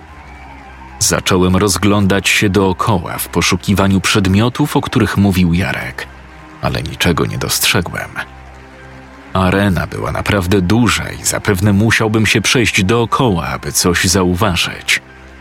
Tam leży ten kij baseballowy. Ale na chuj on nam. Może mamy nim Zakażony! W tym momencie usłyszeliśmy krzyk. Momentalnie obróciliśmy się w kierunku kurtyny, za której wyskoczył prosto w naszym kierunku zakażony. Co jest kurwa? Napuścili na nas zakażonych? To ma być ten test? Obawiam się, że na tym to właśnie polega. Biegniemy. Szukajcie przedmiotów, o których mówił. Młotki, kije, cokolwiek. Musimy się go pozbyć. Każdy ruszył w innym kierunku. Zakażony z początku nie wiedział, za kim ma biec. Niestety ostatecznie wybrał Paulinę. Nerwowo rozglądałem się dookoła w poszukiwaniu czegokolwiek, co mogłoby posłużyć mi jako narzędzie do ataku, lub ewentualnej obrony. Jednocześnie zerkałem w stronę Pauliny, aby upewnić się, że nic jej nie grozi i utrzymuje w miarę bezpieczny dystans od zarażonego. Mam śrubokręt! Ja nie miałem nic. Kolejny obrót i. jest. Niewielki śrubokręt leżał kilka metrów po mojej lewej stronie. Dostrzegłem, że Paulina biegnie w moim kierunku. Tuż za nią pędził zakażony, wyciągając przed siebie ręce. Przemek i Witek znajdowali się nieco dalej, ale już pędzili w stronę zainfekowanego. Chwyciłem śrubokręt i stanąłem na wprost Pauliny. Gdy tylko dobiegnie, wbiję mu to ostrze prosto w ten zaserany łeb. Mikołaj! Nie próbuj go atakować, najpierw go spowolnij! Ale jak? Postaraj się kopnąć go w brzuch albo nogi. Zdążymy dobiec, a we trójkę będziemy mieć większą szansę. To miało sens. Paulina zdążyła schować się za moimi plecami. Zakażony znajdował się może trzy, cztery metry ode mnie. Okej. Uwaga. Teraz. Solidny kopniak w okolice kolan powalił zakażonego na ziemię. Niestety zapomniałem całkowicie, że to nie jest człowiek, który będzie teraz turlać się z bólu, a zakażony, żywy trup, który momentalnie zerwał się na równe nogi, wyciągając swoje łapska w moim kierunku. Nie zdążyłem w porę zareagować. Machnąłem ręką, w której trzymałem śrubokręt, ale zarażony zdążył ją złapać. Ryknął, chcąc zatopić swoje zęby w moim ramieniu. Już miałem wymierzyć mu solidny cios lewą ręką, lecz wtedy stało się to. Witek zatopił śrubokręt w spróchniałej czaszce nieumarlaka. Ten wydał z siebie kilka przeciągłych harknięć, po czym upadł na kolana. Rozległy się donośne brawa, które wypełniły każdą przestrzeń areny katowickiego spotka. Brawa, brawa. Pierwszy poziom z trzech zaliczony. To była rozgrzewka. Jeden zakażony, abyście szybko złapali zasady naszej zabawy. Teraz przechodzimy do poziomu drugiego. Wielkie brawa dla naszych dzielnych wojowników, żołnierze. Rozpoczynamy poziom drugi. W tym momencie kurtyny rozstąpiły się ponownie. Ja pierdolę. Serio? Serio? No to teraz musimy liczyć tylko na siebie. W naszym kierunku pędziło właśnie czterech zakażonych.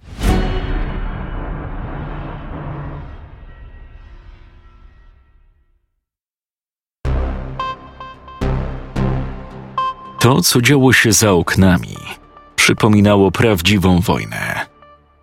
Biegnący chodnikami, wąskimi alejkami między blokami żołnierze zdawali się patrolować i przeszukiwać każdy, nawet najdrobniejszy kąt. Policyjne radiowozy, ciężarówki militarne wolno krążyły po okolicy, jakby cały czas wspierając i osłaniając swoich ludzi.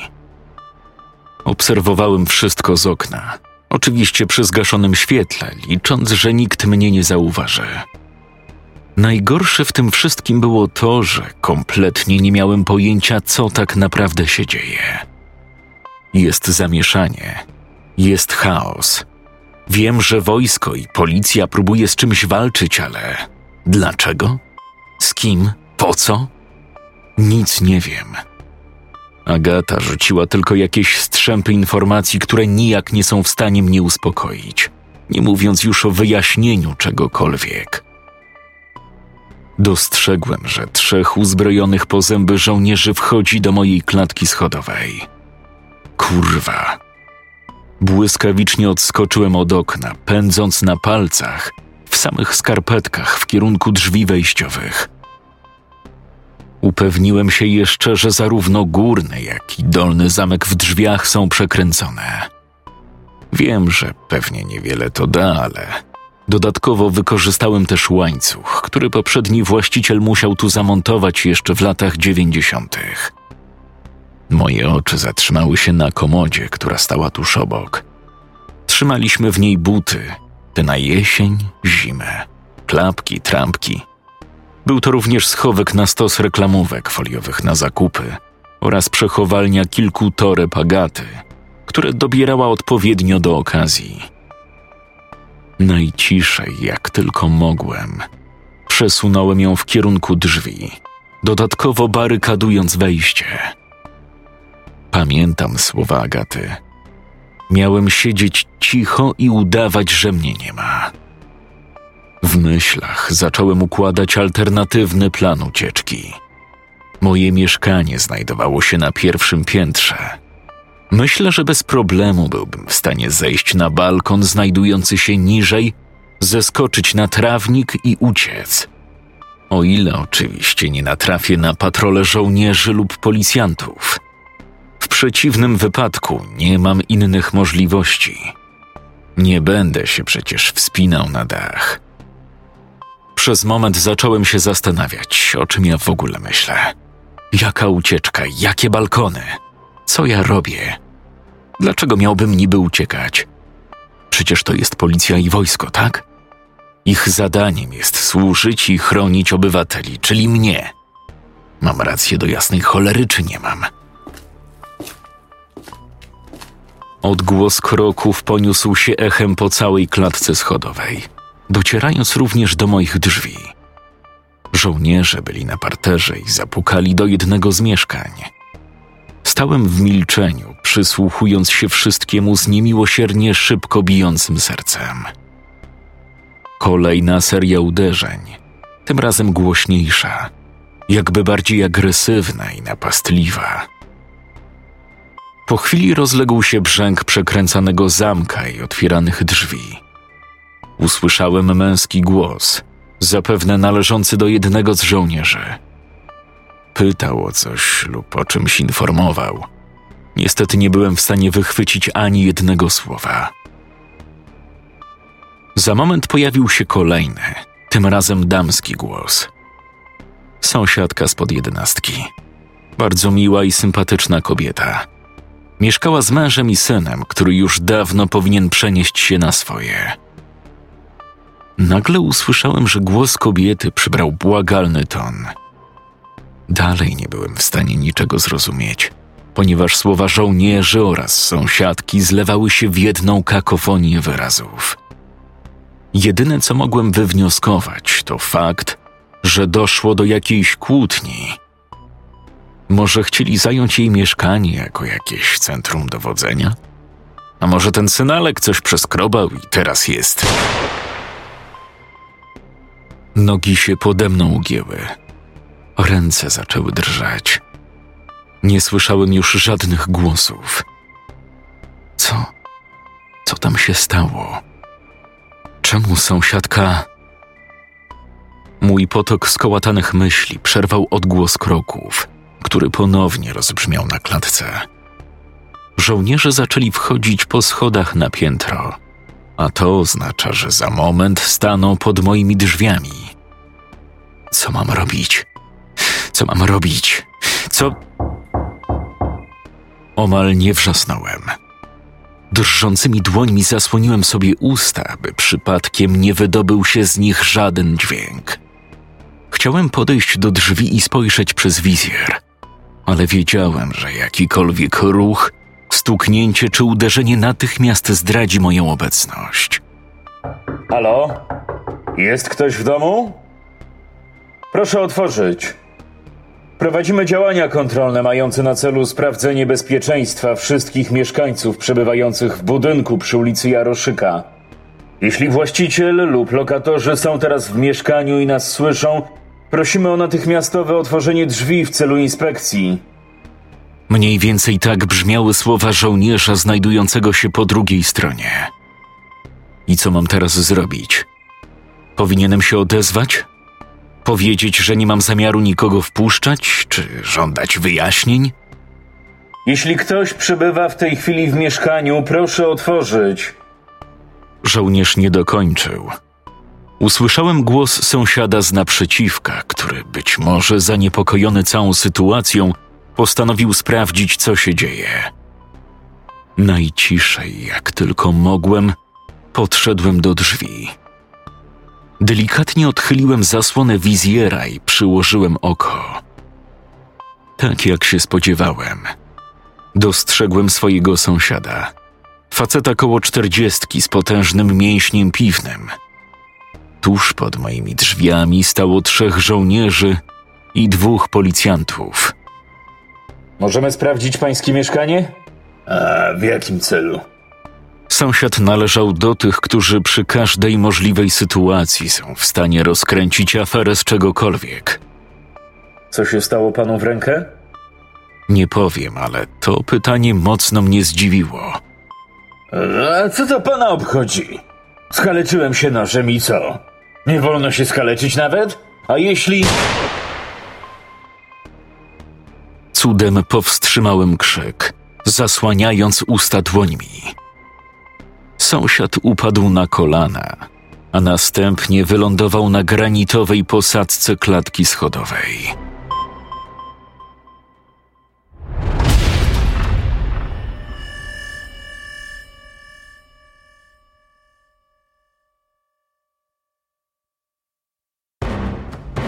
Kilka sekund, być może całkiem dla nas cennych, zajęło nam zorientowanie się, że za moment każdy będzie musiał stawić czoła jednemu zakażonemu. Pierwszy zerwał się Witek, który momentalnie ruszył w kierunku wejścia na arenę. Zapewne po to, aby odciągnąć uwagę zakażonego lub zakażonych od nas. Podejrzewam, że celem tego zadania było to, aby każdy stoczył walkę z zarażonym, jednak doskonale wiemy, że te istoty nie wykazują żadnych zdolności logicznego myślenia. Wątpię, że każdy trup wybierze sobie jeden cel i za nim będzie biegał. To wszystko ładnie może brzmieć w teorii, ale z tego co zauważyliśmy, w większości przypadków zachowują coś na wzór instynktu stadnego. Poruszają się grupami, takimi właśnie grupami biegają za opatrzonymi celami. Gdy Witek pobiegł w kierunku wejścia, Jeden z zakażonych natychmiast puścił się jego śladem. Trzech natomiast nieprzerwanie pędziło w kierunku Przemka. On stał najbliżej i to właśnie na niego biegli zarażeni. O kurwa! Biegną na mnie! Pomóżcie mi! Nie możemy stać w miejscu! Musimy być w nieustannym ruchu, rozumiecie? Spieprzaj! Ruszyłem wzdłuż siatki, poszukując czegoś, co znacznie ułatwi mi walkę z nieumarłymi. Jednocześnie rozglądałem się za siebie, aby upewnić się, że żaden z przyjaciół nie potrzebuje nagłej pomocy. Biegliśmy na oślep, niczym we mgle, każdy w swoją stronę. Tym sposobem wprowadziliśmy zarażonych w stan dezorientacji. Zgłupieli, o ile można to tak nazwać. Nie wiedzieli za kim biec, co w ostateczności doprowadziło do tego, że każdy z nas miał swojego nieumarlaka na ogonie. Kilka metrów od siebie zauważyłem nóż. Ostrze błysnęło, odbijając światła reflektorów. Natychmiast pobiegłem w jego kierunku. Był to dość solidny, ciężki nóż. Wyglądał jak myśliwski, który sam kiedyś miałem. Jestem przekonany, że jeden cios takim bydlakiem powaliłby każdego. Obróciłem się za siebie, aby zorientować się w sytuacji. Witek zatrzymał się przy siatce, przywierając do niej plecami. No, chodź tu, skurwielu! Zaraz sobie zatańczymy! Zakażony biegł w jego kierunku, wyciągając przed siebie ręce i harcząc niemiłosiernie. Nie wiedziałem, jaki jest plan Witka, co zamierza zrobić. W pewnym momencie myślałem, że powinienem rzucić mu się z pomocą, lecz wtedy odskoczył od siatki, pozwalając, by zakażony wbiegł w nią z pełnym impetem. Witek momentalnie do niego doskoczył, dźgając licznymi seriami zadawanymi śrubokrętem. Po chwili nieumarlak padł na arenę bez ruchu. Mikołaj, za tobą! Natychmiast odskoczyłem w bok, bez namysłu, zupełnie instynktownie. Kątem oka dostrzegłem zakażonego, który minął mnie z donośnym rykiem. Podbiegł jeszcze kilka kroków i zatrzymał się, jakby zorientował się, że jego potencjalna ofiara, czyli ja, gdzieś zniknęła. Nie miałem zamiaru tracić czasu. Momentalnie doskoczyłem do niego, biorąc zamach, a następnie zatapiając ostrze prosto w jego czaszce. Zdziwiłem się, jak zaskakująco łatwo przeszło przez tkankę. Przez moment, wykonując atak, myślałem, czy ostrze nie ulegnie zniszczeniu. Nie złamie się, nie pęknie, wygnie lub coś podobnego. Tymczasem zatopiło się tak, jakbym wbił nóż w arbuzę albo dynię. Gdy tylko wyciągnąłem ostrze, truchło nieumarlaka padło na ziemię. Zostało nam tylko dwóch.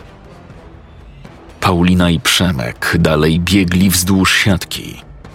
Tuż za nimi, w odległości dwóch, może trzech metrów, zakażeni, którzy za wszelką cenę próbowali ich dosięgnąć. Macie jakiś plan? Jak się pozbyć tego skurwiela? Jest cały czas za tobą, biegnij w moją stronę. Jak będzie dostatecznie blisko, zajmę się nim. Pomogę ci! Ten nóż to całkiem niezłe bydle. Nie, nie, nie, zajmij się Pauliną. My z Przemkiem damy radę. Dobra? Paulina! Biegnij w moją stronę, słyszysz? Biegnij prosto na siatkę! Jak już będziesz przy niej, zwolnij! Powiem ci, gdzie jest zakażony. Odczekasz chwilę i gdy ta kurwa będzie metr od ciebie, odskoczysz, jasne? Paulina nie odpowiedziała, ale widziałem, że zrozumiała polecenie. Pędziła przed siebie zgodnie z moimi wskazówkami. Tymczasem ja zająłem dobre miejsce, by w odpowiedniej chwili doskoczyć do nieumarlaka i wpakować mu ten nóż prosto w ryj. Dobra? Możesz się zatrzymać. Jest kilka metrów za tobą. Uwaga, przygotuj się. Raz, dwa, teraz! Paulina odskoczyła, powtarzając plan Witka. Lecz tym razem zakażony wykazał się niesamowitym wręcz refleksem. Zatrzymał się tuż przy samej siatce, rycząc i szczerząc pożółkłe zęby w stronę siedzącej na ziemi Pauliny. O kurwa! Bez chwili wahania rzuciłem się na zakażonego. Już brałem zamach, gdy ten nagle obrócił się w moją stronę, chwytając mnie za prawe ramię, w którym trzymałem nóż. Co jest kurwa? Poczułem jego cuchnący oddech.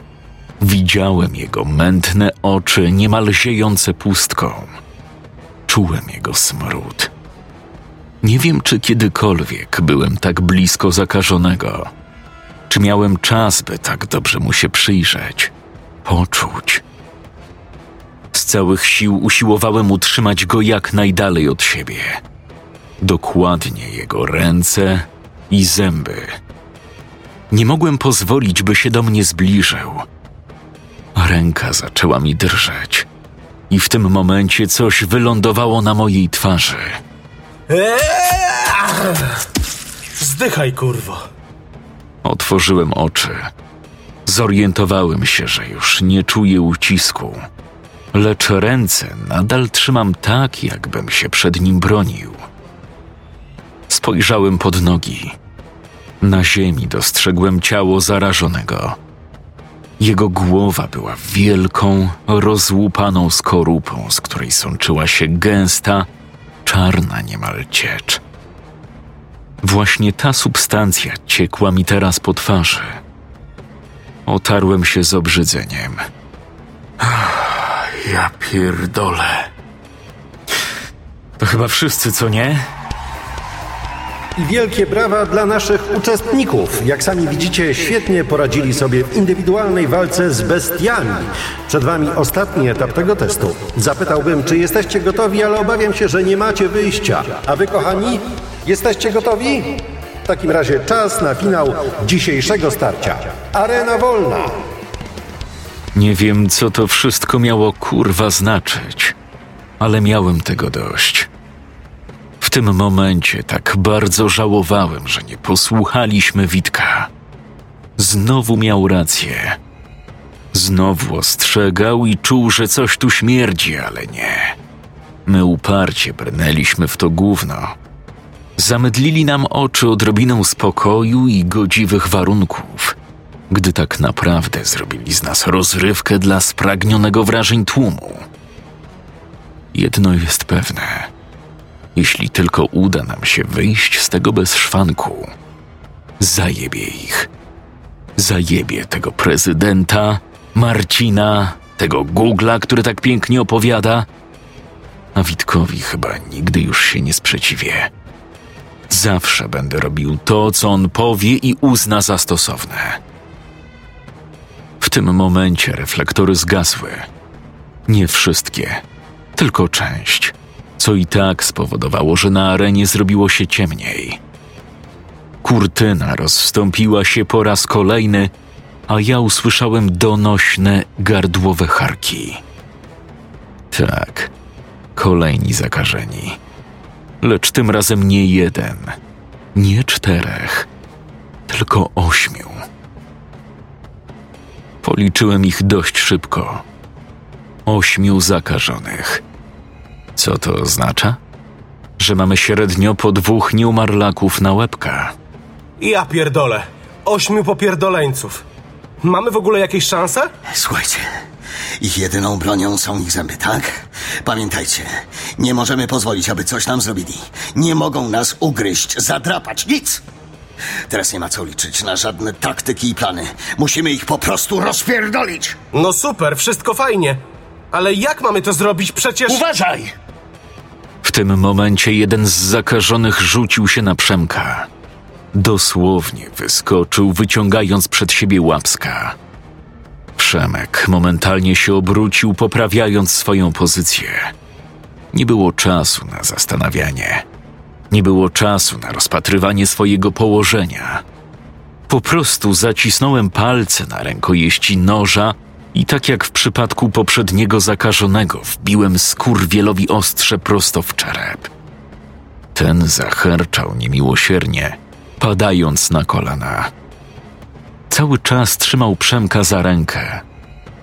Nie zdążyłem się zorientować ani obrócić, gdy nagle usłyszałem lekki okrzyk Pauliny za swoimi plecami.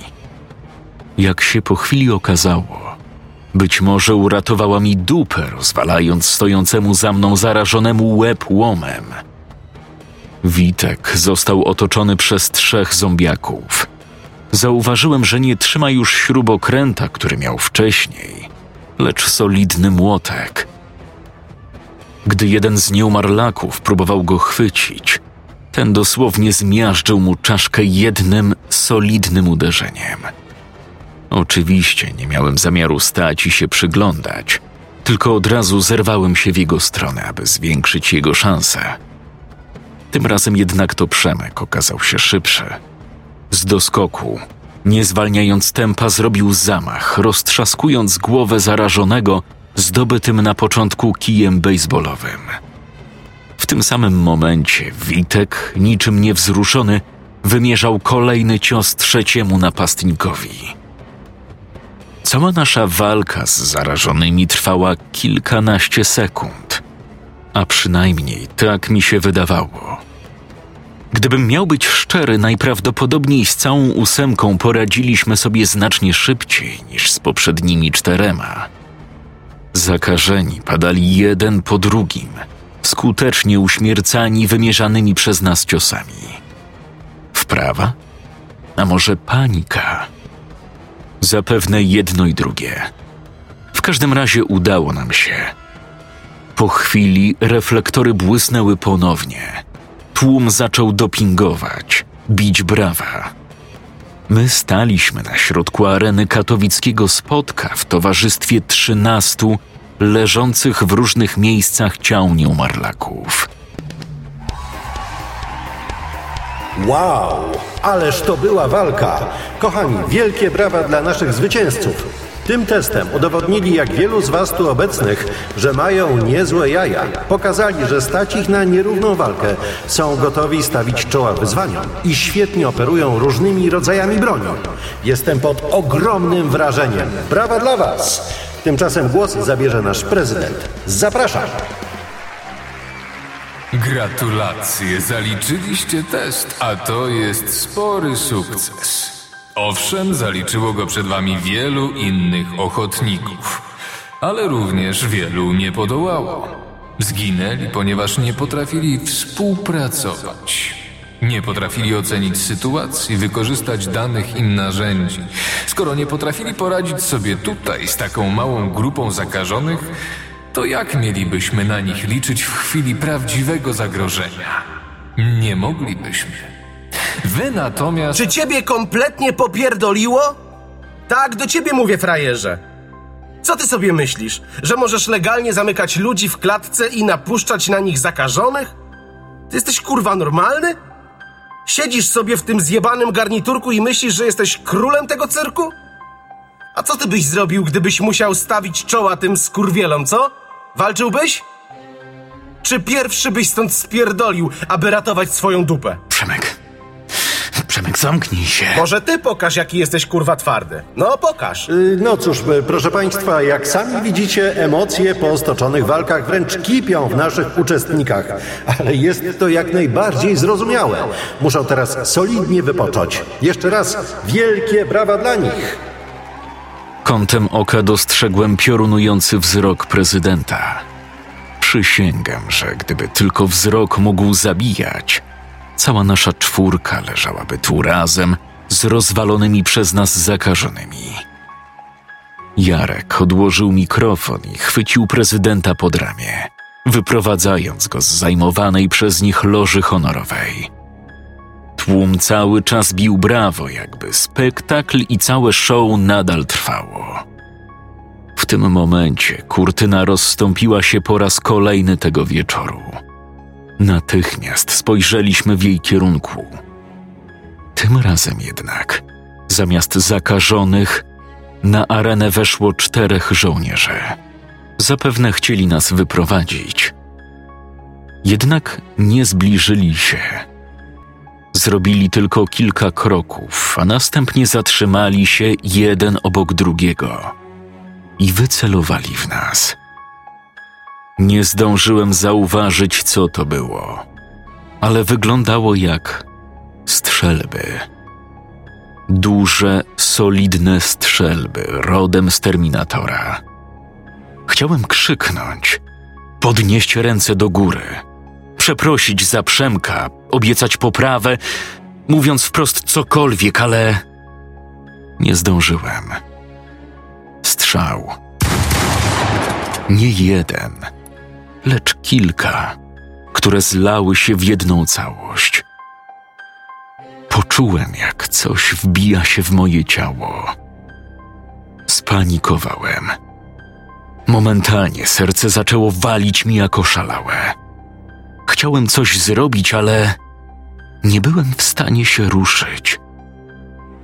Obraz zaczął rozmazywać mi się przed oczami. Nie mogłem zachować równowagi. Nogi ugięły się, jakby były zrobione z waty. Przewróciłem się, a potem wszystko spowiła ciemność.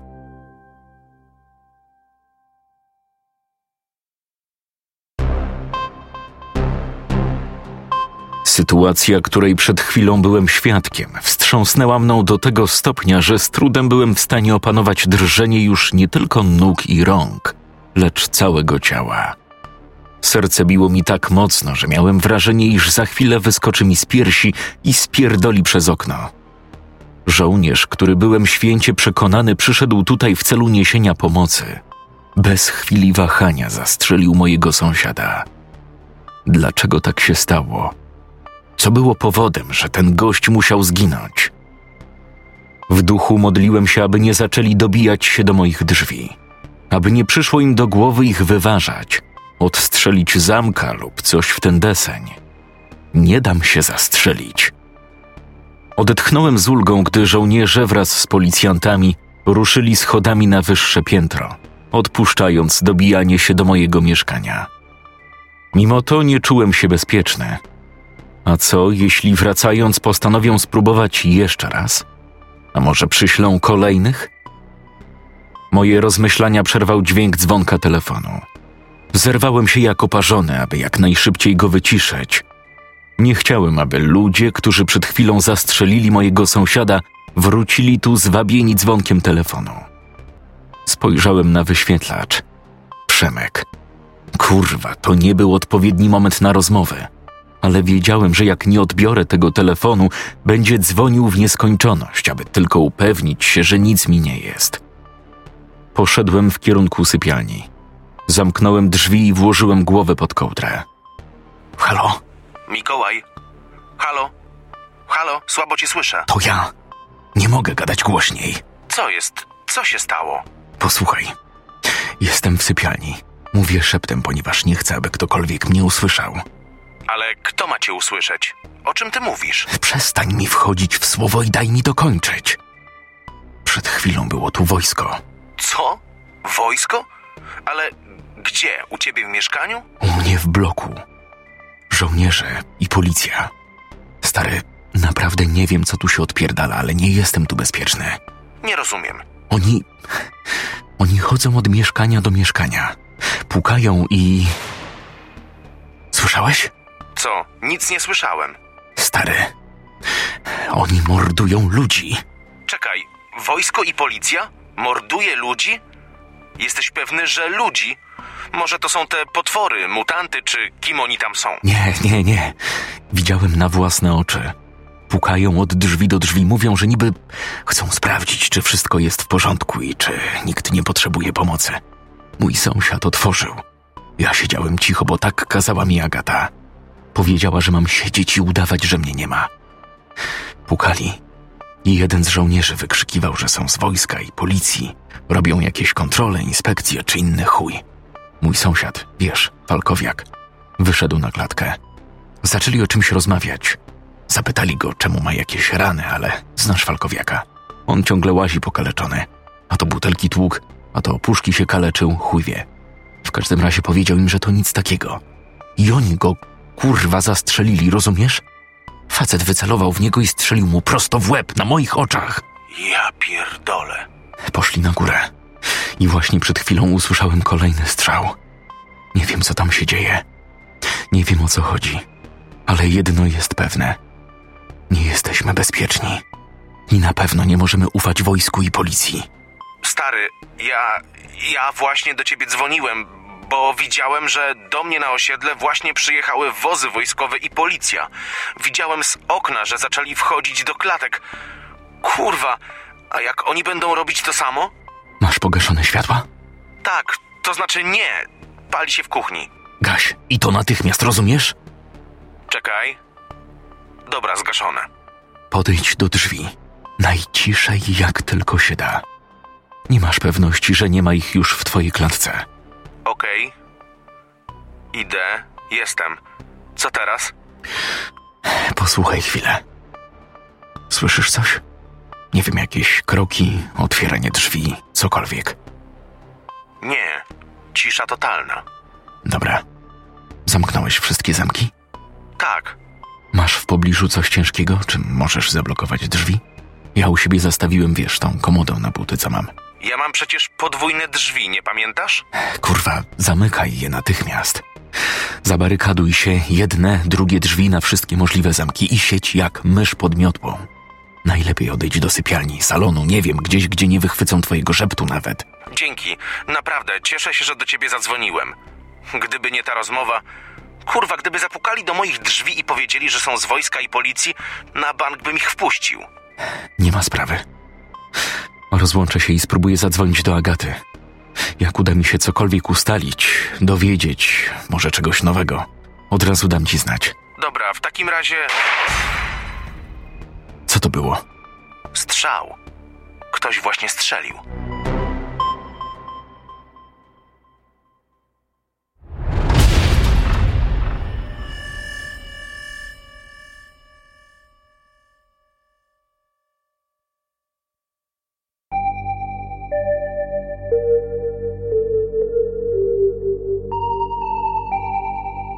Najpierw był ból. Silny ból głowy. Tępy. Jakby ktoś zaciskał mi ją kolanami. a jednocześnie rozpierający, gdyby ktoś tam w środku siedział i chciał się wydostać. Następnie suchość w ustach.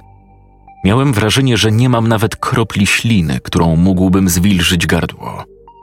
Najmniejsza próba przełyku kończyła się mocnym bólem. Wszystkiemu towarzyszył dziwny, metaliczny posmak, jakbym dopiero co wypluł garść jednogroszówek.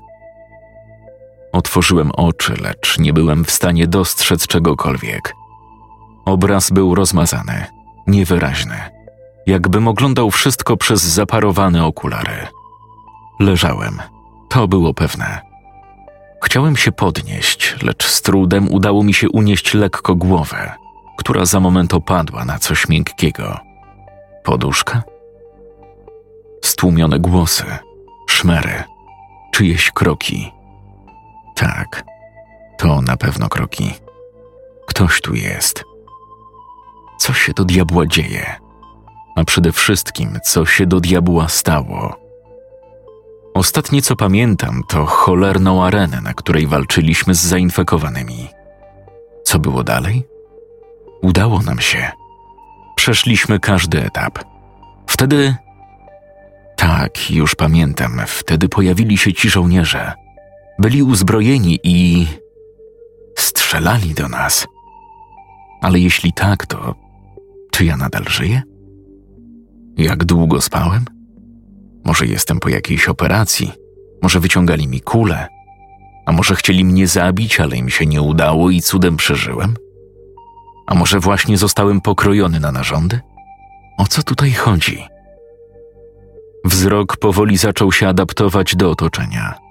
Kolory zaczęły nabierać wyrazu, a wszelkie przedmioty kształtu. Pokój o białych ścianach i suficie. Szpital? Nie, jaki szpital? Przecież szpitale nie funkcjonują. Chyba, że to ten tutejszy, obozowy. Leżę w łóżku przykryty białą kołdrą. Tak, to naprawdę wygląda jak szpital. Spoglądam w lewo. Widzę Przemka, który leży bez ruchu z głową skierowaną ku górze. Chcę coś zapytać, lecz nie jestem w stanie wydobyć z siebie żadnego dźwięku. Jedynie żałosne, ciche syknięcie. Spoglądam w prawo. Dostrzegam Witka, który także leży bez ruchu. A gdzie Paulina? Może po drugiej stronie, ale żeby mieć tego pewność, musiałbym się podnieść, a to nie było jeszcze w tej chwili możliwe.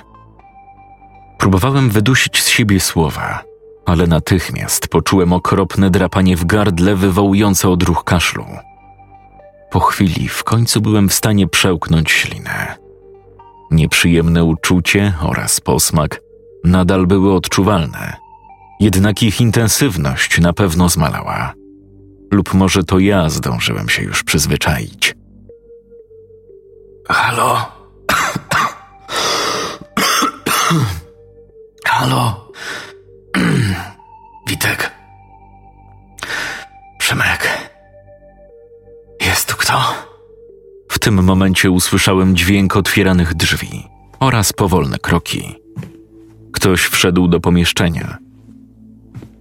Dzień dobry, jak się spało królewnom? Zanim byłem w stanie nieco podeprzeć się na łokciach i skierować wzrok w odpowiednim kierunku, poznałem głos naszego wspaniałego konferencjera.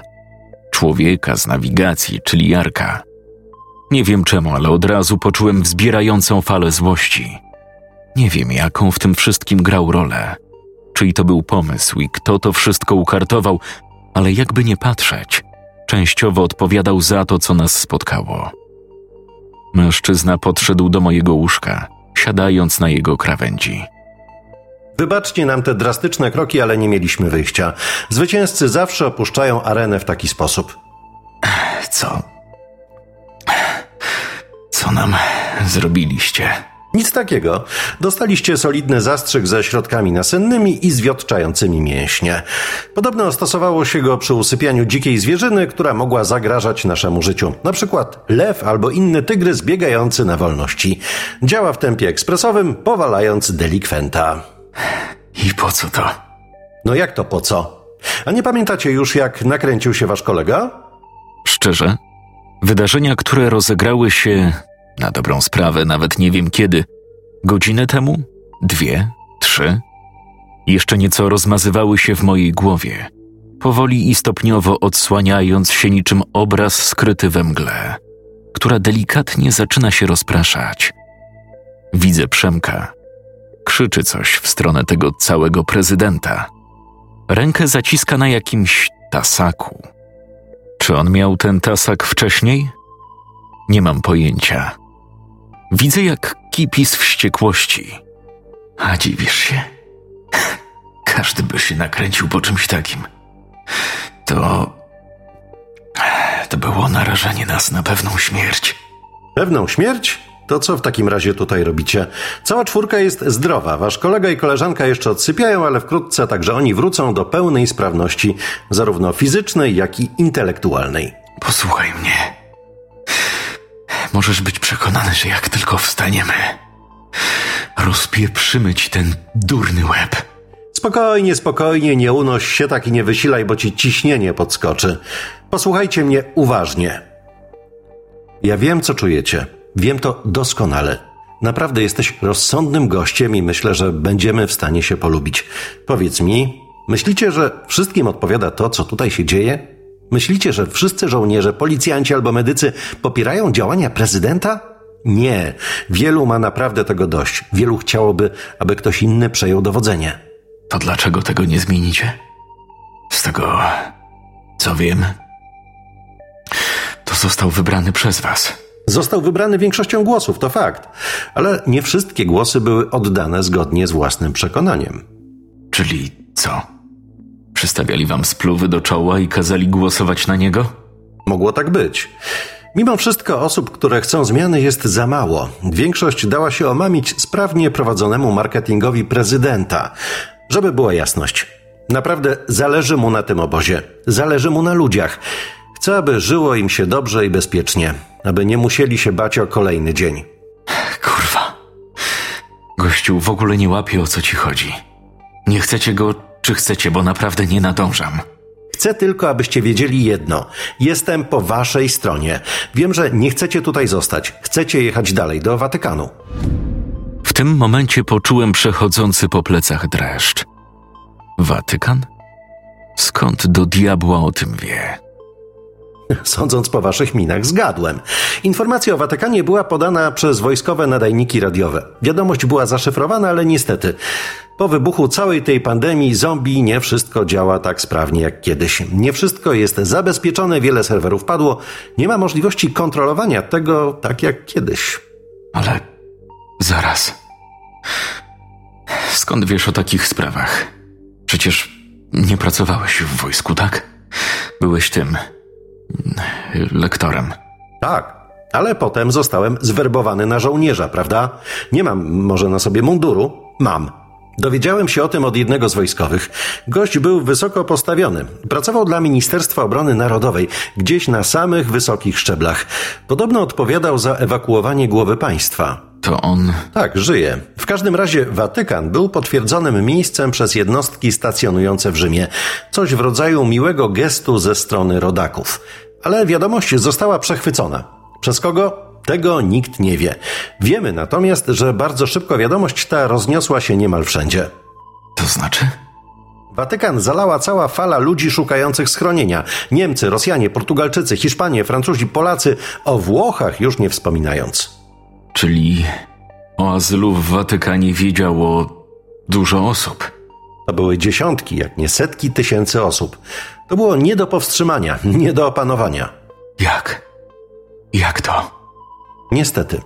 W Rzymie było dość dużo zakażonych. Sami domyślacie się pewnie dlaczego. Turyści i cała masa przyjezdnych. Ta cholerna zaraza rozprzestrzeniła się tam momentalnie, zamieniając ludzi w te krwiożercze bestie. W Watykanie również było ich całkiem sporo.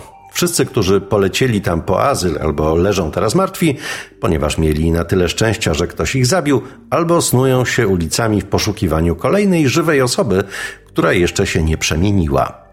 Ale nie wiem, czy ktokolwiek tam został. Ostatnią wiadomość otrzymaliśmy kilka dni temu. Było to tylko jedno słowo: odwrót. Czyli. Watykan jest w tej chwili całkowicie opanowany przez zombie. Początkowo sami jeszcze mieliśmy nadzieję, że uda nam się stąd wyrwać i trafić tam, ale teraz. Niestety. Wzruszająca historia. Drgnąłem, słysząc dobiegający z za moich pleców głos Przemka. Można powiedzieć, że sprawność powróciła mi już w znacznym stopniu. Dlatego bez problemu byłem w stanie obrócić się i dostrzec przyjaciela podpartego o łokieć i wpatrującego się wrogo w kierunku Jarka. Słyszałeś? Tak, wszystko słyszałem. To znaczy, nie wiem jak długo już tu sobie siedzicie i snujecie ploteczki, ale zdążyłem wyłapać waszą rozmowę o Watykanie. Czyli. Powiedz mi, szanowny człowieku, z jakiej paki mielibyśmy ci wierzyć, co? Jesteś w tym obozie. Jesteś kumplem tego lamusa, który napadł na nas w drodze oraz tego psychopaty w gajerku, który mianuje się jakimś prezydentem. Co to kurwa ma być? Cyrk Monte Carlo do chuja, czy co? Jeszcze niedawno stałeś sobie na tej antresoli jak jaki wodzirej i z radością anonsowałeś kolejne etapy naszej walki w klatce z zombiakami. Co to ma być, ja się pytam? Fame MMA wersja zombie? Teraz siedzisz tu sobie, jakby się nic nie stało. Jakbyśmy na tej arenie grali sobie w ringo albo bierki. Siedzisz i wciskasz nam jakieś pierdoły o Watykanie zalanym przez zombie. Po chuj mamy cię słuchać i po chuj mamy ci wierzyć. Może specjalnie wciskasz nam ten szajs, żebyśmy zostali tutaj, podkulili ogony pod dupy i powiedzieli Ojej, no nie, jak Watykan zalało zombie, to spoko. Zostajemy u was i dalej odpierdalamy walki w klatkach. Nie musisz mi wierzyć. Powiem więcej. Jeśli nadal chcecie stąd odejść, pomogę wam. Nie dziś, to byłoby zbyt ryzykowne, ale za jakiś czas. Za jakiś czas? A ile to jest za jakiś czas? Za rok, może dwa, schodami na strych? Na razie wszyscy są postawieni w stan najwyższej gotowości. Mamy kilku nowych w obozie. Waszą czwórkę i jeszcze trzy osoby. A właściwie jedną, bo tylko jeden przeszedł test. Co? Kiedy? Kto? Wczoraj, przed waszym przyjazdem. Ale spokojnie. Nowi w obozie to nie jest nic nadzwyczajnego. Średnio co kilka dni trafia do nas jakaś zabłąkana osoba lub grupa. Dobrze, ale co z tym wyjściem? Jeżeli nadal chcecie uciekać i szukać szczęścia na własną rękę, pomogę wam. Ale musicie zadać sobie jedno pytanie. Czy warto? Ja pogodziłem się z tym, co jest. Nie jest rewelacyjnie, ale mogło być gorzej. Uwierzcie mi. My na razie nie mamy zamiaru uciekać. Ten obóz naprawdę ma potencjał i kwestią czasu jest, aż prezydent będzie musiał odstąpić od władzy. Ale to jeszcze trochę potrwa. Dużo osób boi się wychylać. Poczekamy, a jak będziecie gotowi, zmienimy to miejsce. W tym momencie drzwi pomieszczenia otworzyły się, a do środka wszedł znany nam już mężczyzna w garniturze. Prezydent. Dostrzegłem, jak Jarek lekko drgnął, jakby zaniepokojony. Zapewne zastanawiał się, ile z tej rozmowy mógł usłyszeć nasz nowy gość. Jarku, miałeś mnie powiadomić, jak nasi goście wybudzą się z drzemki. Tak, właśnie miałem to zrobić. Po prostu musiałem opowiedzieć im, co się wydarzyło, bo niestety mają lekkie problemy z pamięcią. No tak, każdy organizm inaczej reaguje na te zastrzyki. Nigdy nie wiadomo, jaka dawka będzie odpowiednia. Co prawda, nie daliśmy wam takiej jak dla konia albo lwa. Być może ta porcja podziałała na was dość solidnie. Jak się czujecie? Wypoczęci? No, można tak powiedzieć. To świetnie. Zregenerujcie się trochę, zjedzcie coś na naszej stołówce, bo wieczorem czeka na was drugi test. Ale jak to? Myśleliśmy, że już przeszliśmy ten test. Były trzy etapy i wszystkie udało nam się zaliczyć, tak? Zaliczyliście pierwszy test, zamknięty. Zamknięty? Tak. Odbywał się tutaj, na naszej arenie. Szanse na przetrwanie były dość duże, prawda? Sami chyba przyznacie, że dorosły, sprawny człowiek, który w dodatku posiada jakąkolwiek broń, jest w stanie poradzić sobie z dwoma, a nawet trzema zakażonymi. Ich poruszanie się jest dość opóźnione. Nie zachowują się tak jak ludzie. Nie są w stanie myśleć, przewidywać pewnych zachowań, po prostu pędzą instynktownie. Jak ktoś nie jest w stanie poradzić sobie z dwoma zakażonymi posiadając broń, to niestety nie ma z takiej osoby żadnego pożytku. Chyba, że ma jakieś inne talenty, kulinarne albo Bóg jeden wie jaki. No dobra. To do czego zmierzamy? Co to za drugi test? Drugi test to otwarty. Czyli co? Zamknięty był w spodku, to otwarty będzie na dworze. No jakby pan już ten test zdawał, dokładnie tak.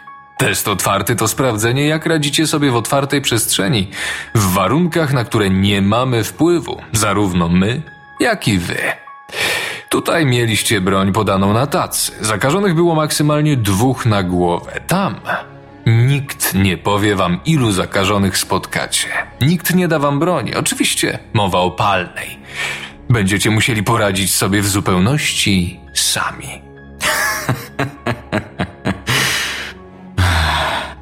Trochę to zabawne. Czyżby? A co w tym takiego zabawnego?